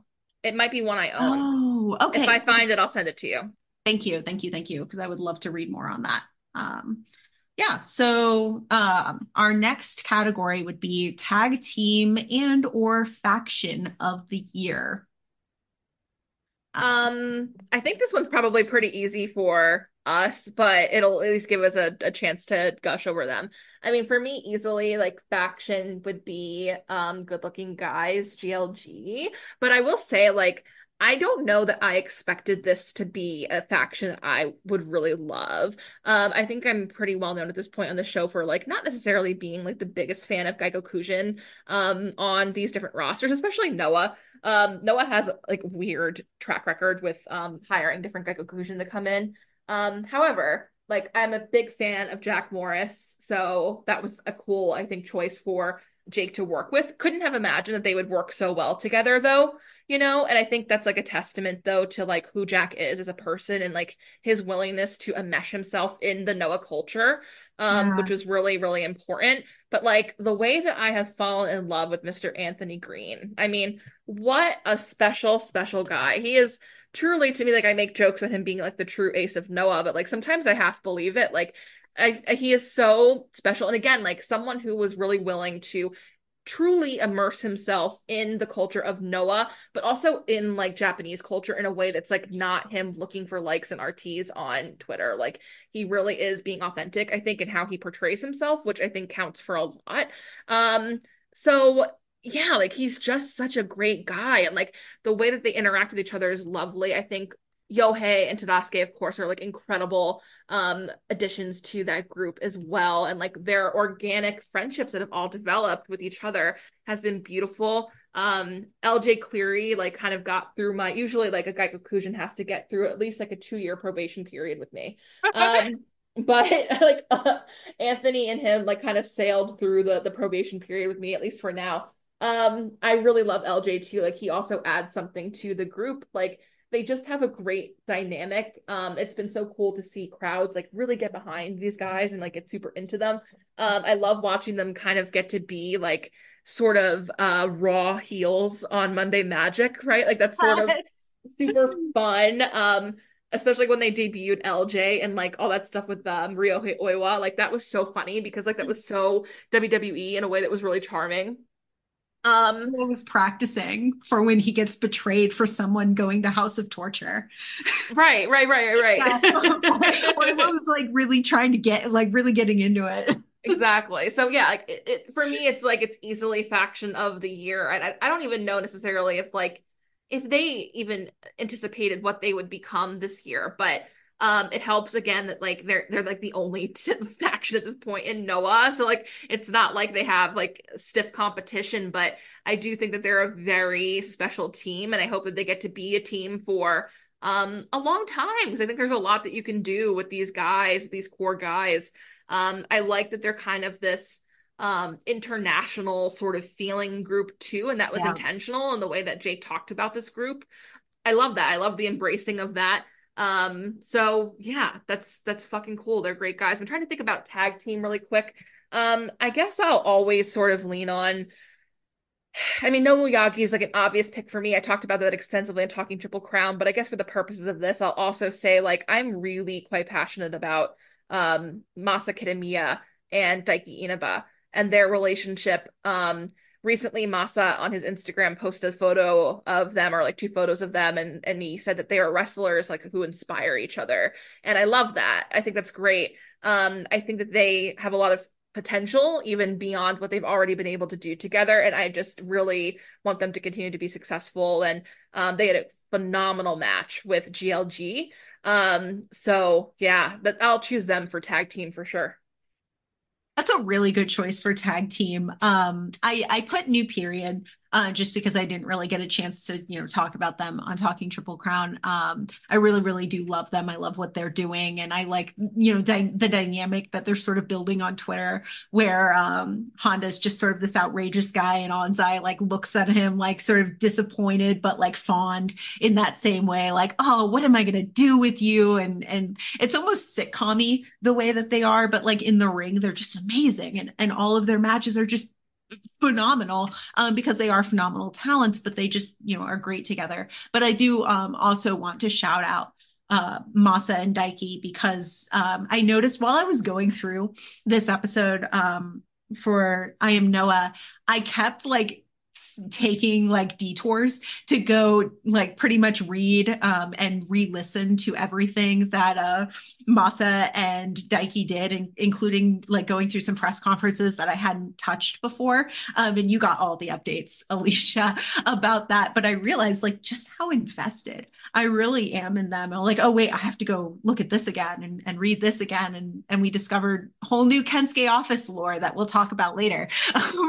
we got a whole new line out of Masa I didn't even know existed, and that devastated mm-hmm. us. Um, but but they're just really great storytellers, um, and they're they bring out the best in each other, and and they were sort of like they've noted like they're sort of awkward, but they you really want this to work, and it's just good to see um, it's good to see the way that it has worked and that they're still together as a tag team. And I just really like them. Um, my faction of the year, I was gonna like try to to get a reaction out of you to be like, oh, it's um natural vibes from Dragon Gate, but I I can't even. Okay, well, I did get a good reaction there. but no, I can't lie. It's it's of course it's GLG. It's it's good looking guys. Um, they're all great, and you really said it perfectly. Um, the one thing I wanted to say I love with LJ Cleary is that he is not afraid to look like a really like comically like unlucky bad wrestler in these tag matches where he always gets owned over and over again. Like there's this really good one where um, they're like running a train on Masa Kitamiya and like Masa always kicks him back, but then like takes a hit from everybody else in GLG. But then whenever LJ comes around, he just like hits him down. Um, so it's just funny. I like the way that um, LJ and actually Anthony Greene in these like, you know, group tags, they're always um, willing to be that mid card comedy guy. And um, it's really fun. It's cool to see. And it's like you said, it's immersing themselves into that Puro culture, into that Noah culture. Um, and it gets them over in a big way. Anthony's very popular. Um, and Jack is very popular. Um, he he was always, you know, popular for um, for his like just raw potential and his good looks and just his charm, especially like during meet and greets. But the way he has bloomed this year um, through GLG just really can't be understated. He's another one where his matches often get like big cheers as he is leaving the arena.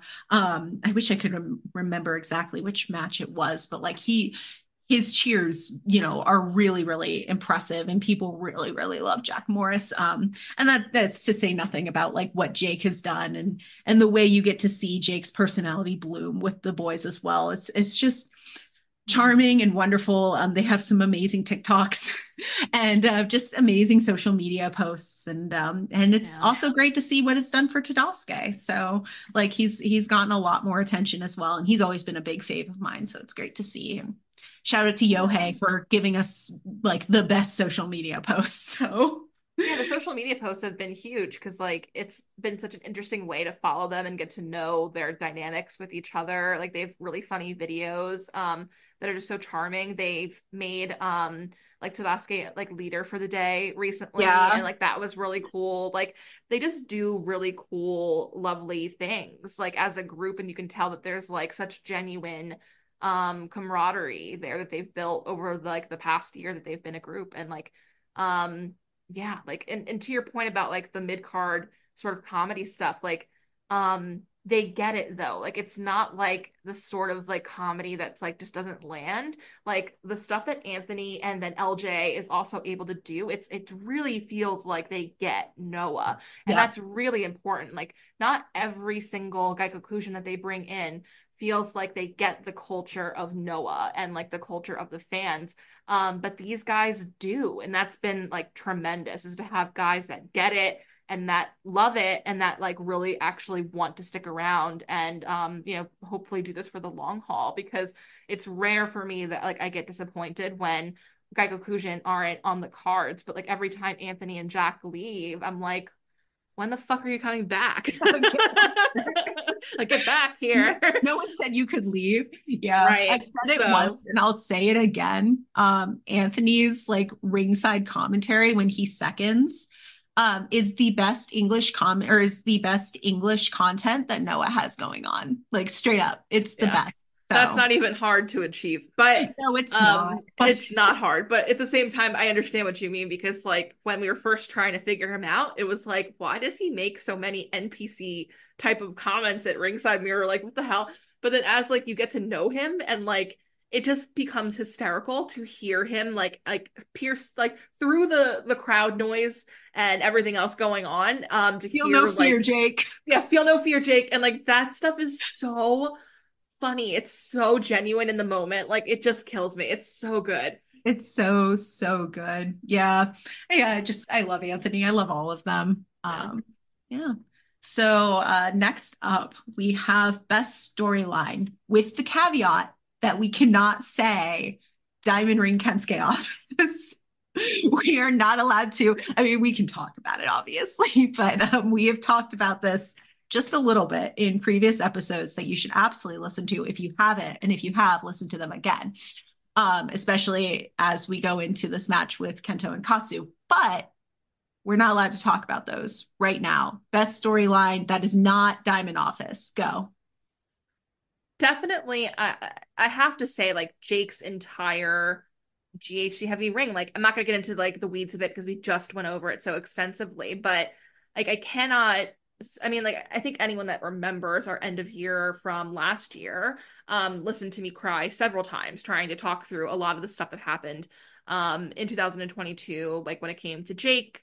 Um I was really emotional about Naoya um as well. So like like a lot of stuff had just happened at the end of 2022 um, when we recorded that. Like we obviously didn't know where jake was going to go um, so there was all this uncertainty and then we kind of thought that he was going to end up in new japan and um, i was worried about that honestly because i just don't know that that's going to be the right roster or environment for him. I also think that like he's too talented frankly to end up on a i don't know promotion like that. But basically uh, i was just worried like just just worried and wanted him to to land somewhere that he would be happy and be used and you know whatever. I could not have imagined that he would show up at the budokan and then like not even two months after that he would have the ghc heavyweight title and be like even that much closer to winning all three of the major pro titles right? Like it's it really it felt like a dream.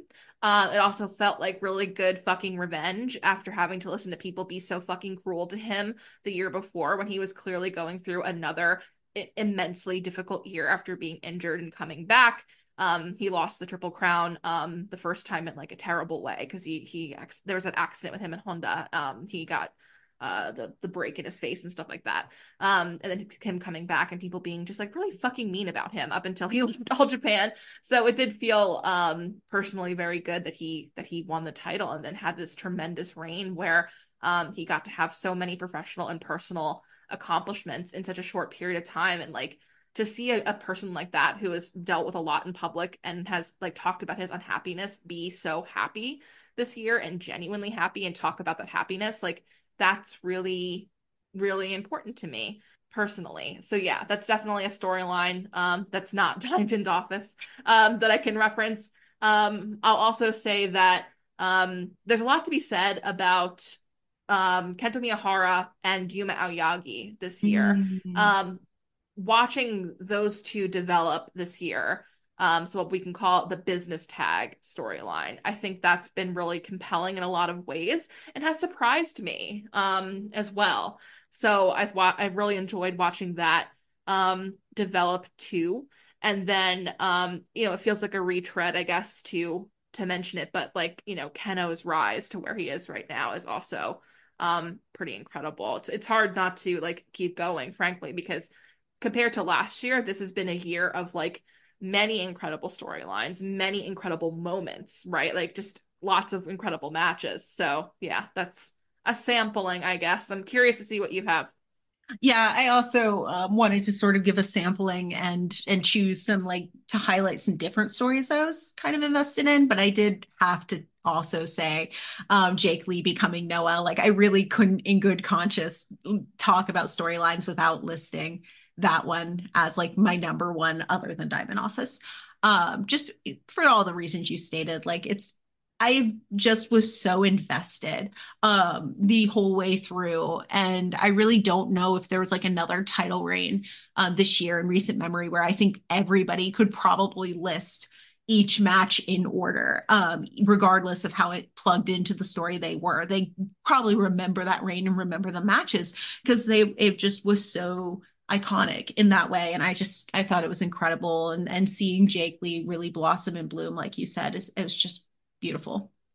Um, I also said so I sort of went off of um how much I translated and was like inspired to just like translate just because um, for these. Um, and I, so I said, um, this one actually comes from GLEAT Takanori Ito versus Tokyo Dome City Hall.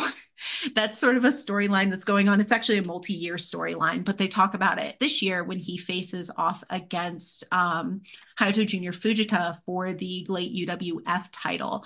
Um, he has never been able to win in Tokyo Dome City Hall for the GLEAT flag raising um, show, and he has like a real grudge about it. He's always faced outsiders to the GLEAT promotion. I believe it was Show and Gata um, the past couple years, and then um, we have Hayato for this year, and he has always lost, and he just um, starts to you can really see it like in his comments the way in his face that he's just um wearing it down. Like it's it's really starting to wear heavy on his soul.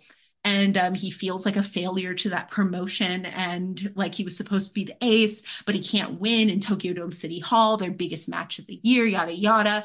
Um, and i was i was really invested in that to the point where i was almost rooting against Hayato Junior Fujita, where if you know me at all, that's like borderline impossible to make me do. Um, so, but Hayato did win, and I was like, okay, well, he deserves it. It's better. It's, he's the better champion anyway. Um, so, uh, but yeah, like I, I really enjoyed that story actually. And then I also stated Rising Hayato and Atsuki Aoyagi's sort of ongoing love triangle with the World Junior Tag title, um, which is how Rising Hayato sort of phrases this is that he's like in love with this world title that doesn't love him back and it, it favors Atsuki who doesn't care about it as much. It just he just views it as like a consolation prize and just something that naturally belongs to him as the ace.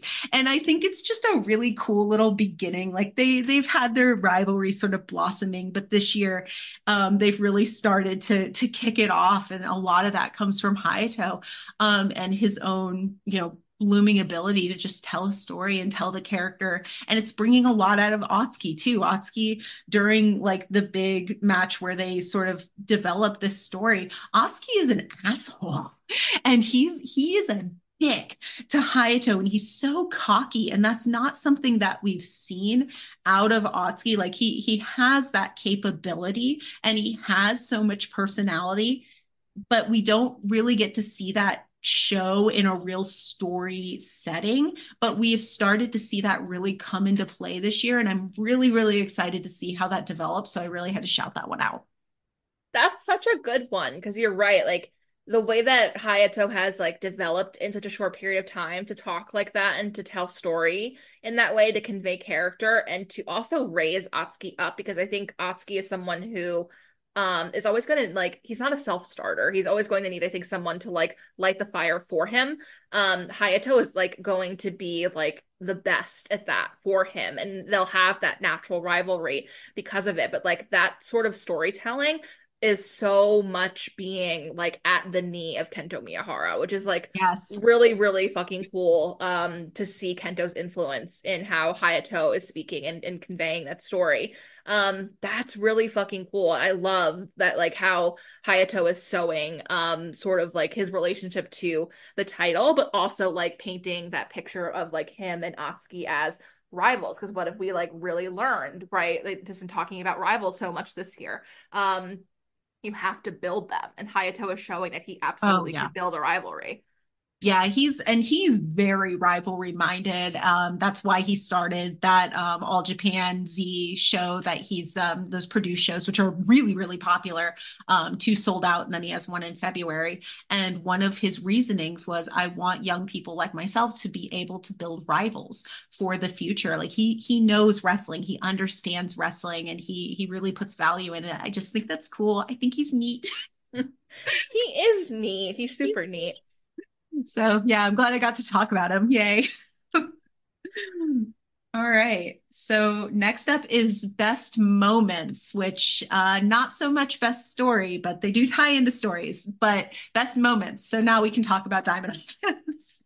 Um, I'm gonna throw a bunch at you because I couldn't really like pick. Um, it was really hard. Yeah. Yeah. Um, I'll give you a few, and I'll try not to get into the weeds here, but um, and they're not in any particular order. This is just sort of Yeah, the yeah, order yeah. at which they occurred to me. But um, I have Yuma Aoyagi defeats Kento Miyahara in a singles match for the first time. This is on April 8th um, in Korakuen Hall. And I specifically put this in as a moment because of Yuma's like celebration when he has the pin afterward.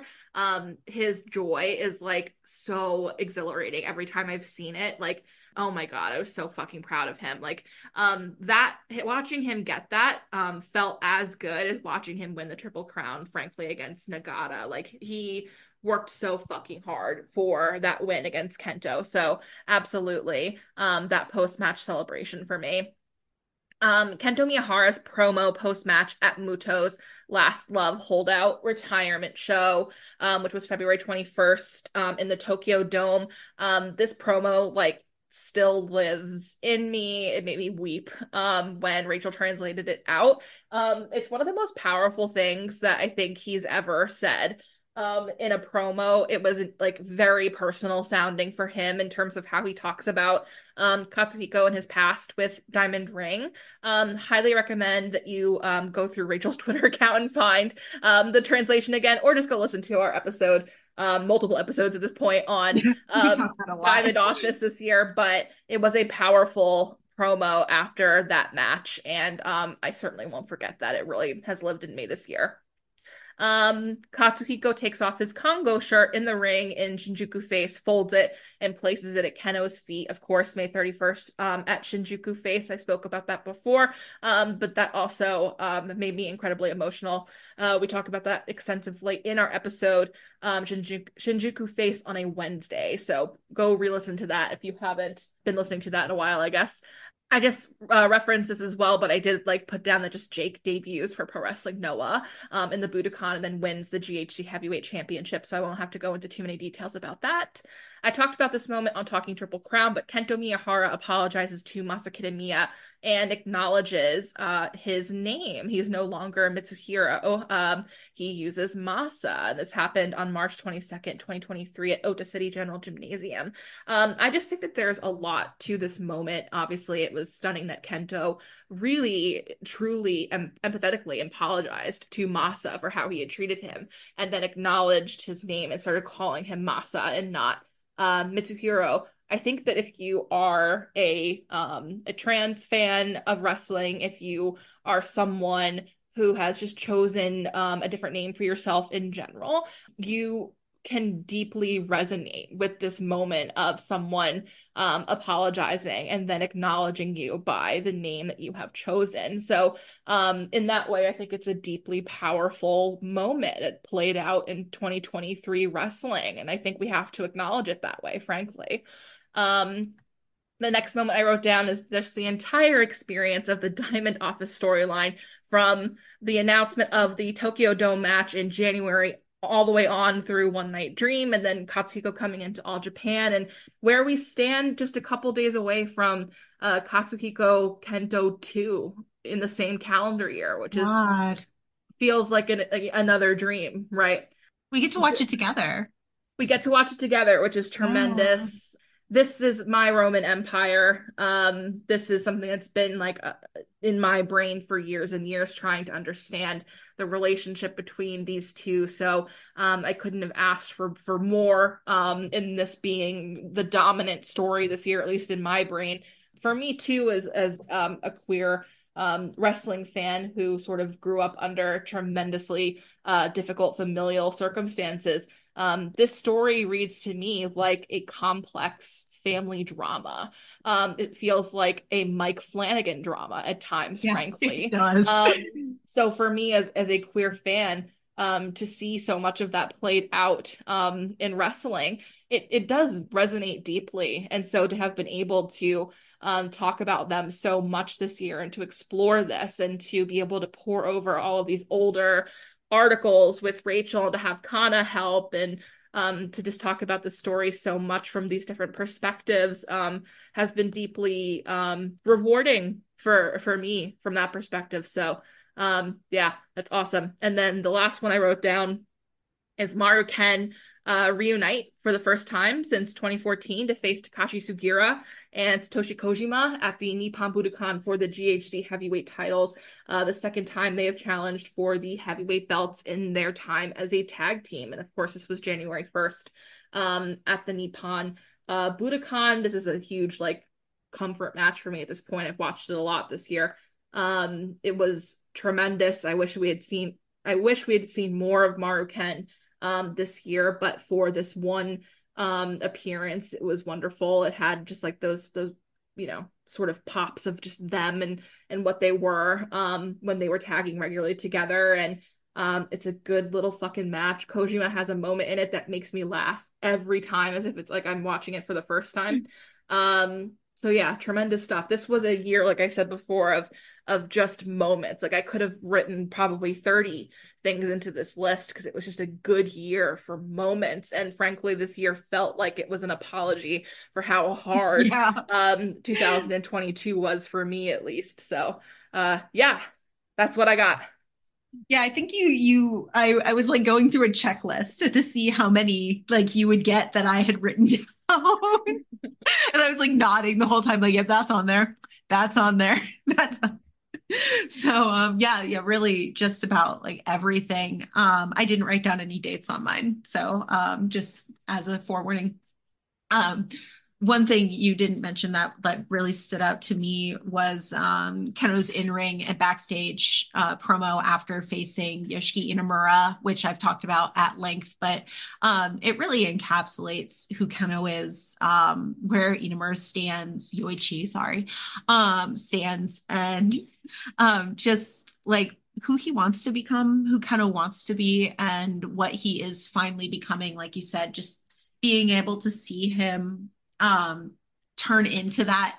Like in that backstage promo he even says like listen up someday soon he will be facing me for the GHC and and now we really get to see that like step forward towards you know that happening and seeing Kenoh's own vision for the future that he foretold in that promo start to come true. And it's it's just really really um phenomenal to see. Um I also did put down Kaito kicking Okada because like that was just something else. I mean, it's really good to see Kaito just become that person as well. Like these are things we've already talked about during this episode. Um, I also said, and, and this ties into what you've already talked about, was Kento appearing um, for Pro Wrestling Noah after that tag match. Um, actually, that's March 19th. I do know the date to that one. Um, uh, March 19th, 2023, um, where Kento um, confronts Masa Kitamiya and um, tells him like he he realizes for the you know first time that he had been calling uh, Masa Kitamiya Mitsuhiro when Masa changed his name, and he straight up says like, um, "When did that happen? Nobody told me." Which again plays into that like that family drama where it's like this estranged brother just found out that you know his his brother had changed his name and nobody had told him and he has this offense to his voice and then he says like you're still 100 years too early to call yourself Masa Kita Mia, which just is burned into my brain um, because I resonate very, very um, deeply with Masa and his um, drive to just honor Masa Saito. And um, and as you know, a queer person who you know has loved someone um, and lost them, they, you don't really know if you're doing right by them. You don't know if you're making them proud, um, but you're doing the best that you can.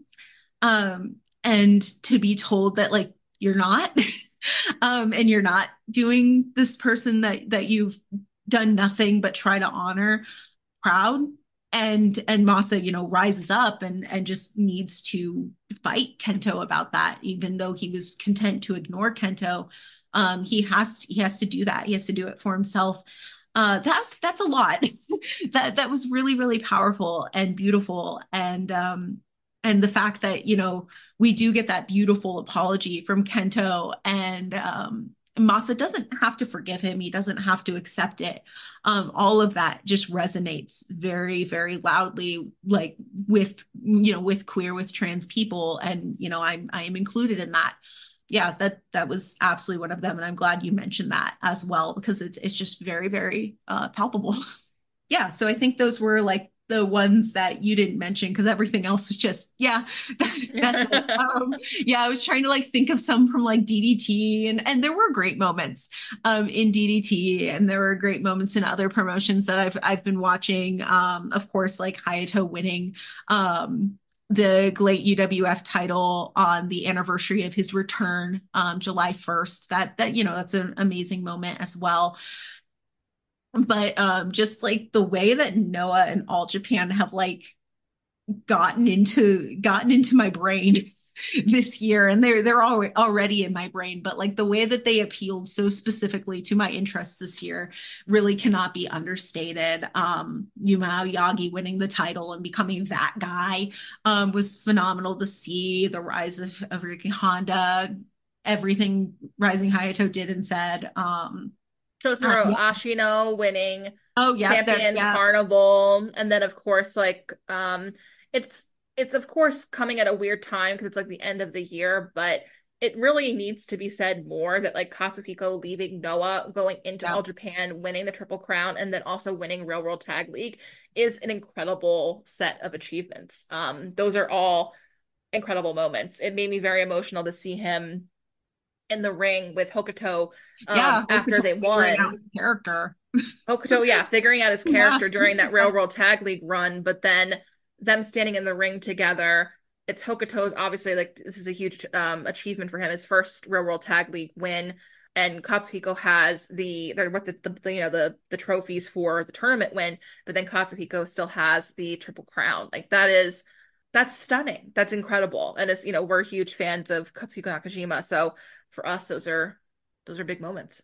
Yeah. Yeah it really is. It's it really is just amazing. And then yeah i kind of wish i did put like for storyline just the way like hokuto's character developed because we get to see him work it out in live time and that's that's really cool too. Yeah. Um, i would put yeah. that as a storyline for me as well. Like that really was like um out of nowhere. Like such yeah.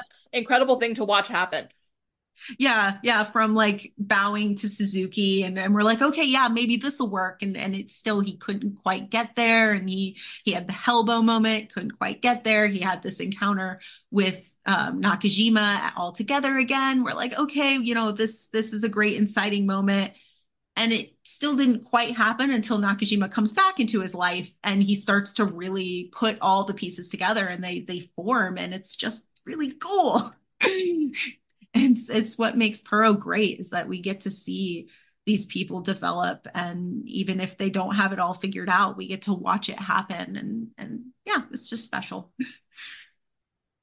So that brings us to what was like definitely the hardest for me and that's uh best matches. Yeah best matches was super hard. Um let me see. Yeah here we go. So i ended up i'm gonna give you six. I know we wrote down five but i'm giving you six so these are also not written in any particular order, just as what, you know, sort of occurred to me. Um, but I have Kento Miyahara and Takuya Nomura versus Yuma Aoyagi and Naoya Nomura at Korakuen, January 22nd, 2023.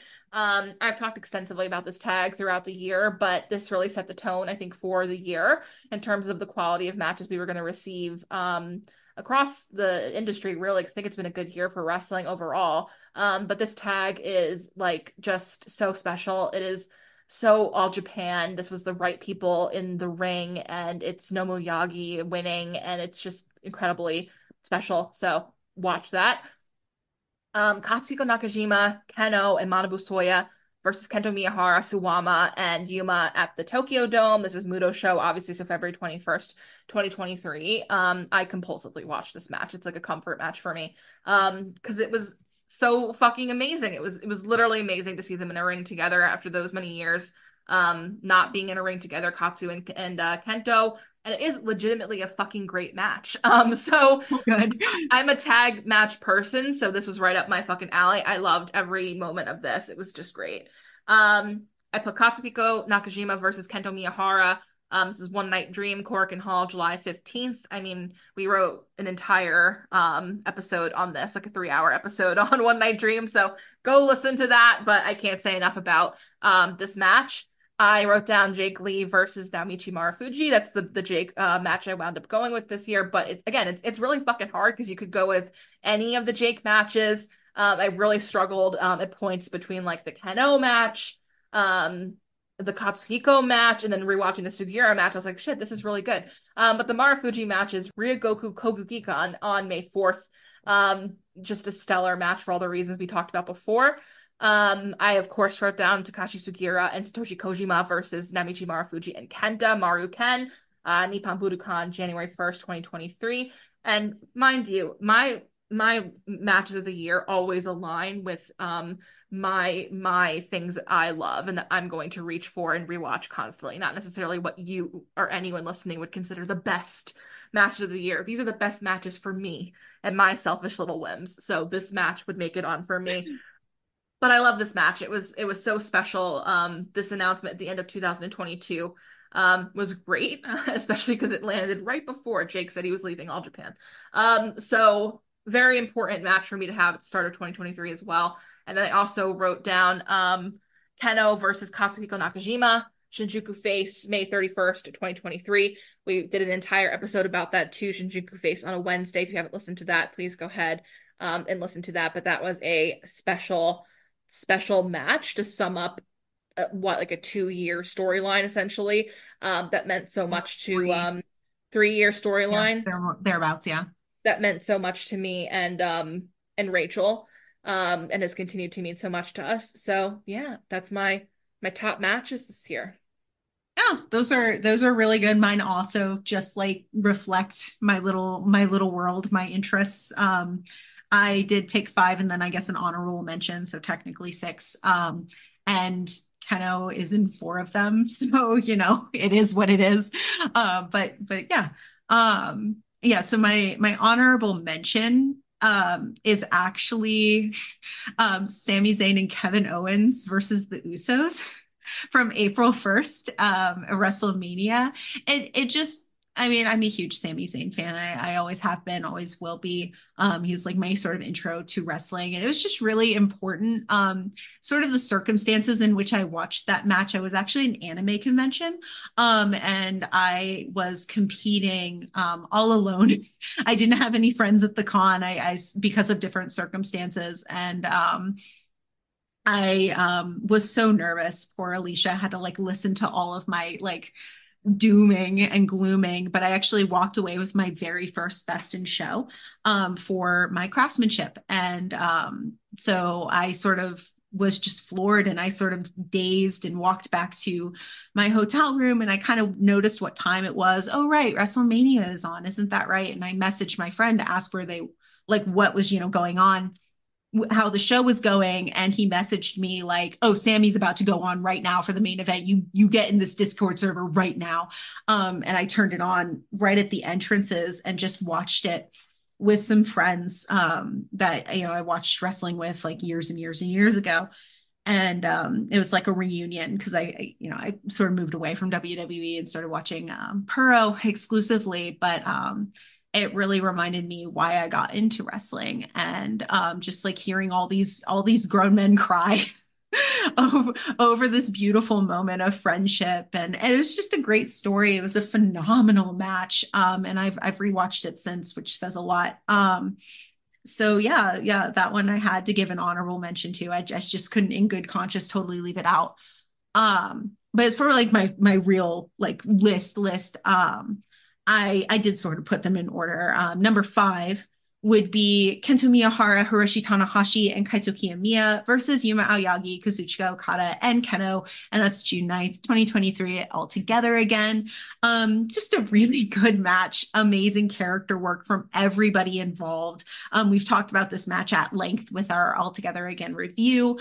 Um, I really, I just really like the way that like Kazuchika Okada and Kenoh react to each other and um, give like that respect to each other, which is just huge coming from Okada. Another one that like nobody stands equal to him, but you know, he has this moment with Kenoh and they give this respect to each other. And that really is what sort of positions Kenoh into where he is now. It's like, yeah, okay, he is like Noah's Okada effectively. Like, I mean, not role wise, not at all, but like he is a he is a face of the company. It's just really, really cool to see. And then Kento um, still managing to be the last one in the ring and, and getting cheered out of the arena and then um, walking out with Yuma Aoyagi, thus like sort of kickstarting that business tag storyline that you've talked about um, was just just great. It was just really cool. And it left me wanting more, which is what all great matches matches should do. Um, and then I had number four is Jake Lee versus Kenoh um, October 28th, 2023.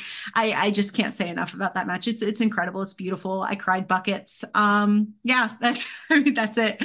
Um, I as soon as that like final kick happened, I literally just like messaged everyone he did it before even like the Kenoh special was landed. I was like, this is it. He won. I knew he won. Um, I felt it in my soul. And uh, yeah, it, it was just the moment. Um, yeah, can't really say anything more about that that I haven't already said. Um, next is Kaito Kiyomiya versus Kenoh on January 1st, 2023. And that one's actually more for Kaito's story. Um, of course, Kenoh is Kenoh and, and always will be. I wrote a massive like 3000 word essay on that match so i really can't say anything more about it that i haven't already said but it is a miracle match in its own way and it really just um, defines what noah is. And um, i'm looking forward to seeing kenoh do that again hopefully something slightly less homicidal than that falcon arrow. Um, but I'm, I'm sure he's cooked up something that's going to stop my heart against uh, Soya.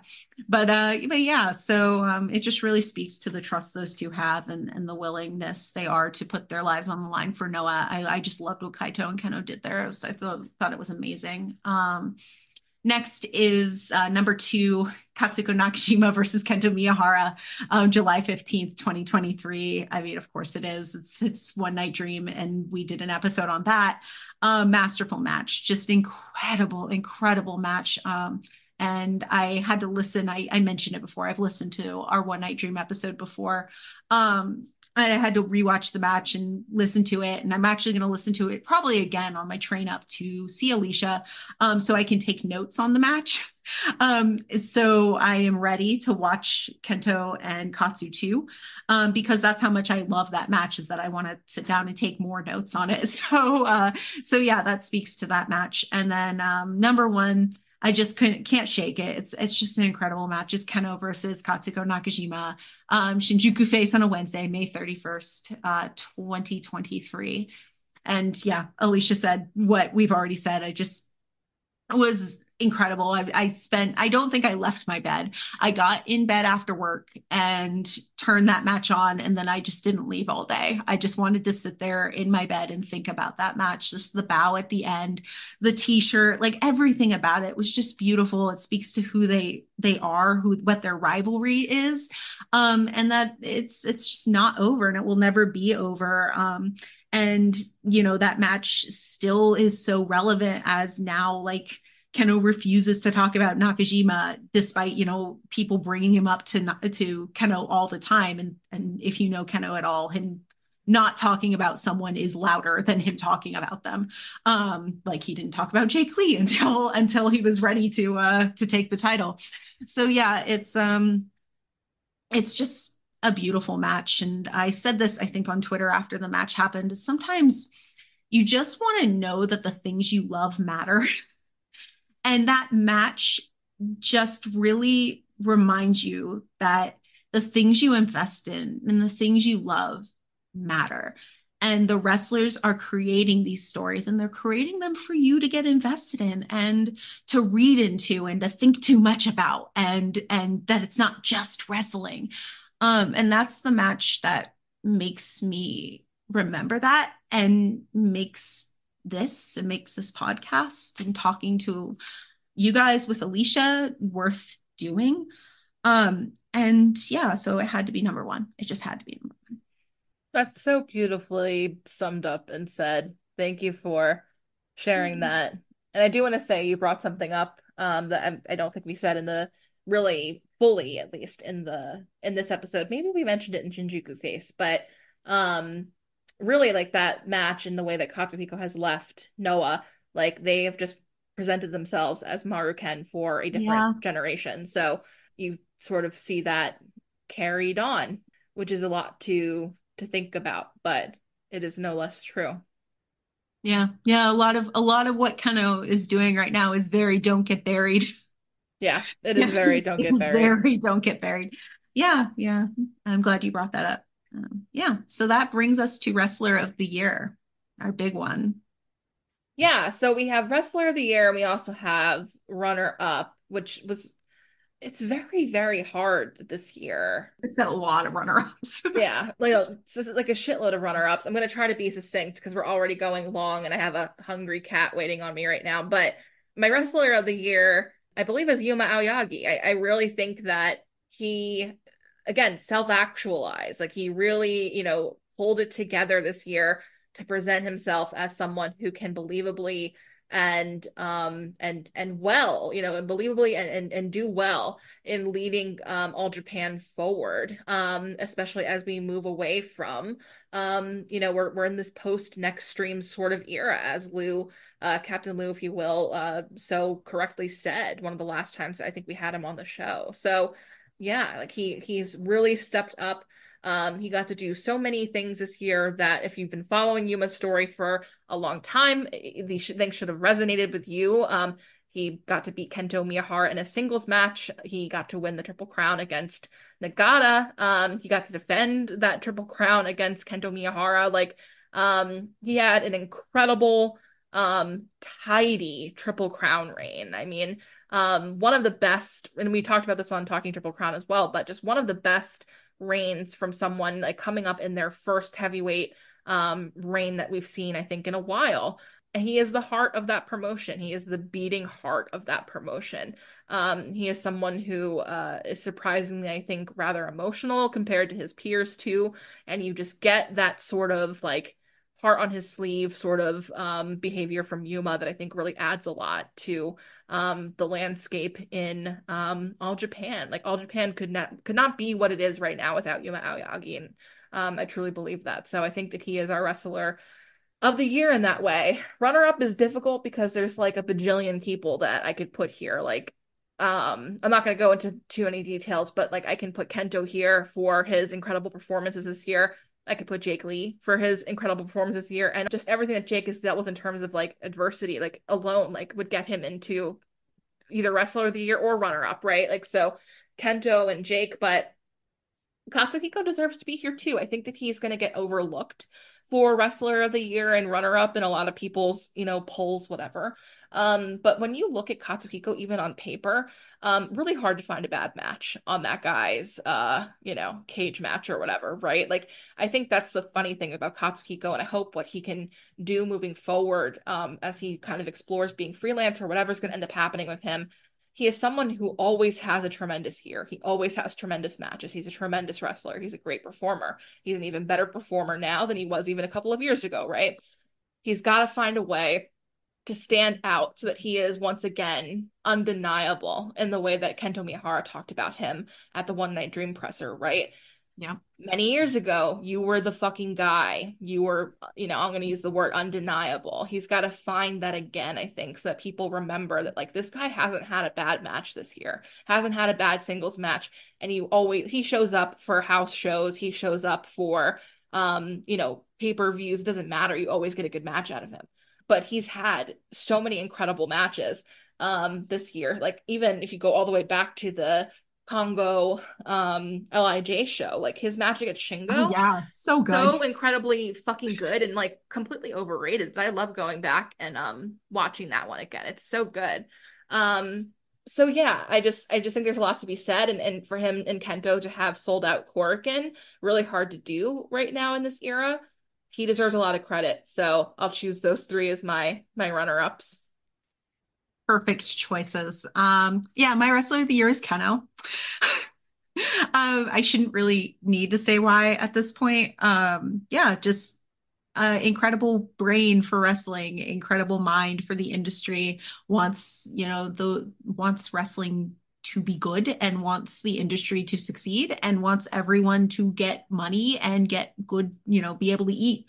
Um, and he's just vocal and smart and incredible. And the matches are great too. he's he is also a very good uh, was it work rate wrestler um he's innovative he's smart in the ring he's very character focused he's great at communicating with the audience like he's he's just he's the total package that's really all there is to it. Um runner up i did put jake lee because i you know jake lee would be the wrestler of the year I think if people weren't weird about Jake Lee, everybody on earth would agree that like Jake Lee was the wrestler of this year. Like he had an incredible run. He had, you know, I'm gonna say it, like he had a run on on par with like Go Shiozaki's fourth reign, actually better because there was no Fujita match. Um, so like That's flat right. out, yeah, yeah. Maybe if he had a match, maybe if he drank like hand sanitizer or whatever, people wouldn't be as weird about him, but I'm pretty sure they still would be. But like flat out, it, it was a legendary run and he's an amazing wrestler, an amazing storyteller, and he he deserves that runner up. But you're right, like Yuma, Yagi, Kento, Katsuhiko Nakajima, they all just were incredible this year. And and you really should be checking out their stuff and you need to be keeping an eye on what they're doing because they are now at the forefront of the industry and uh, yeah they will set a tone for the future so incredibly um well said. Absolutely. I mean like even just what you said about Kenoh like like how do i not put him on a list right? Like but that's like the that's the quality of wrestling that we had this year. Like there are so many people that um it's the middle gen frankly. It's so many people that stepped up to the plate and are demonstrating like the power of this wrestling industry when all is said and done. So yeah that's where we are. That's the end of the year. That's kick out for now uh, thank you guys so much again for listening and for all of your support. Again, you know, we're going to be on hiatus coming back in for 2024, but we will be communicative about our plans and we'll always be available um, on the Kickout Twitter accounts and our personal Twitter accounts. You can find me, Alicia, at Sharanui Kai with two eyes, and of course, me and Rachel um, at Kickout299 on Twitter or over at Instagram if that's your if that's your bag, I guess. Um, so please continue to keep in touch with us. We'll continue to keep um, in touch with you. Rachel, do you want to tell people um, where they can find you as well? No no, you can you can find me. I, I don't want anyone to, to see me. No, I uh, I post my uh, my little lore threads and my translations and stuff on Twitter here and there until I finally decide to just like start posting them on the blog so you can actually search for them, um, which I might do, especially for that Kento backstage. But uh, until then, you can find me on Twitter at Milky Star. That's M I I K Y Star. And uh, yeah, for Alicia and I both, uh, we are Kickout 299 and we will talk to you eventually. Thank you all so much. And uh, yeah, we'll we'll talk to you eventually or or maybe even soon.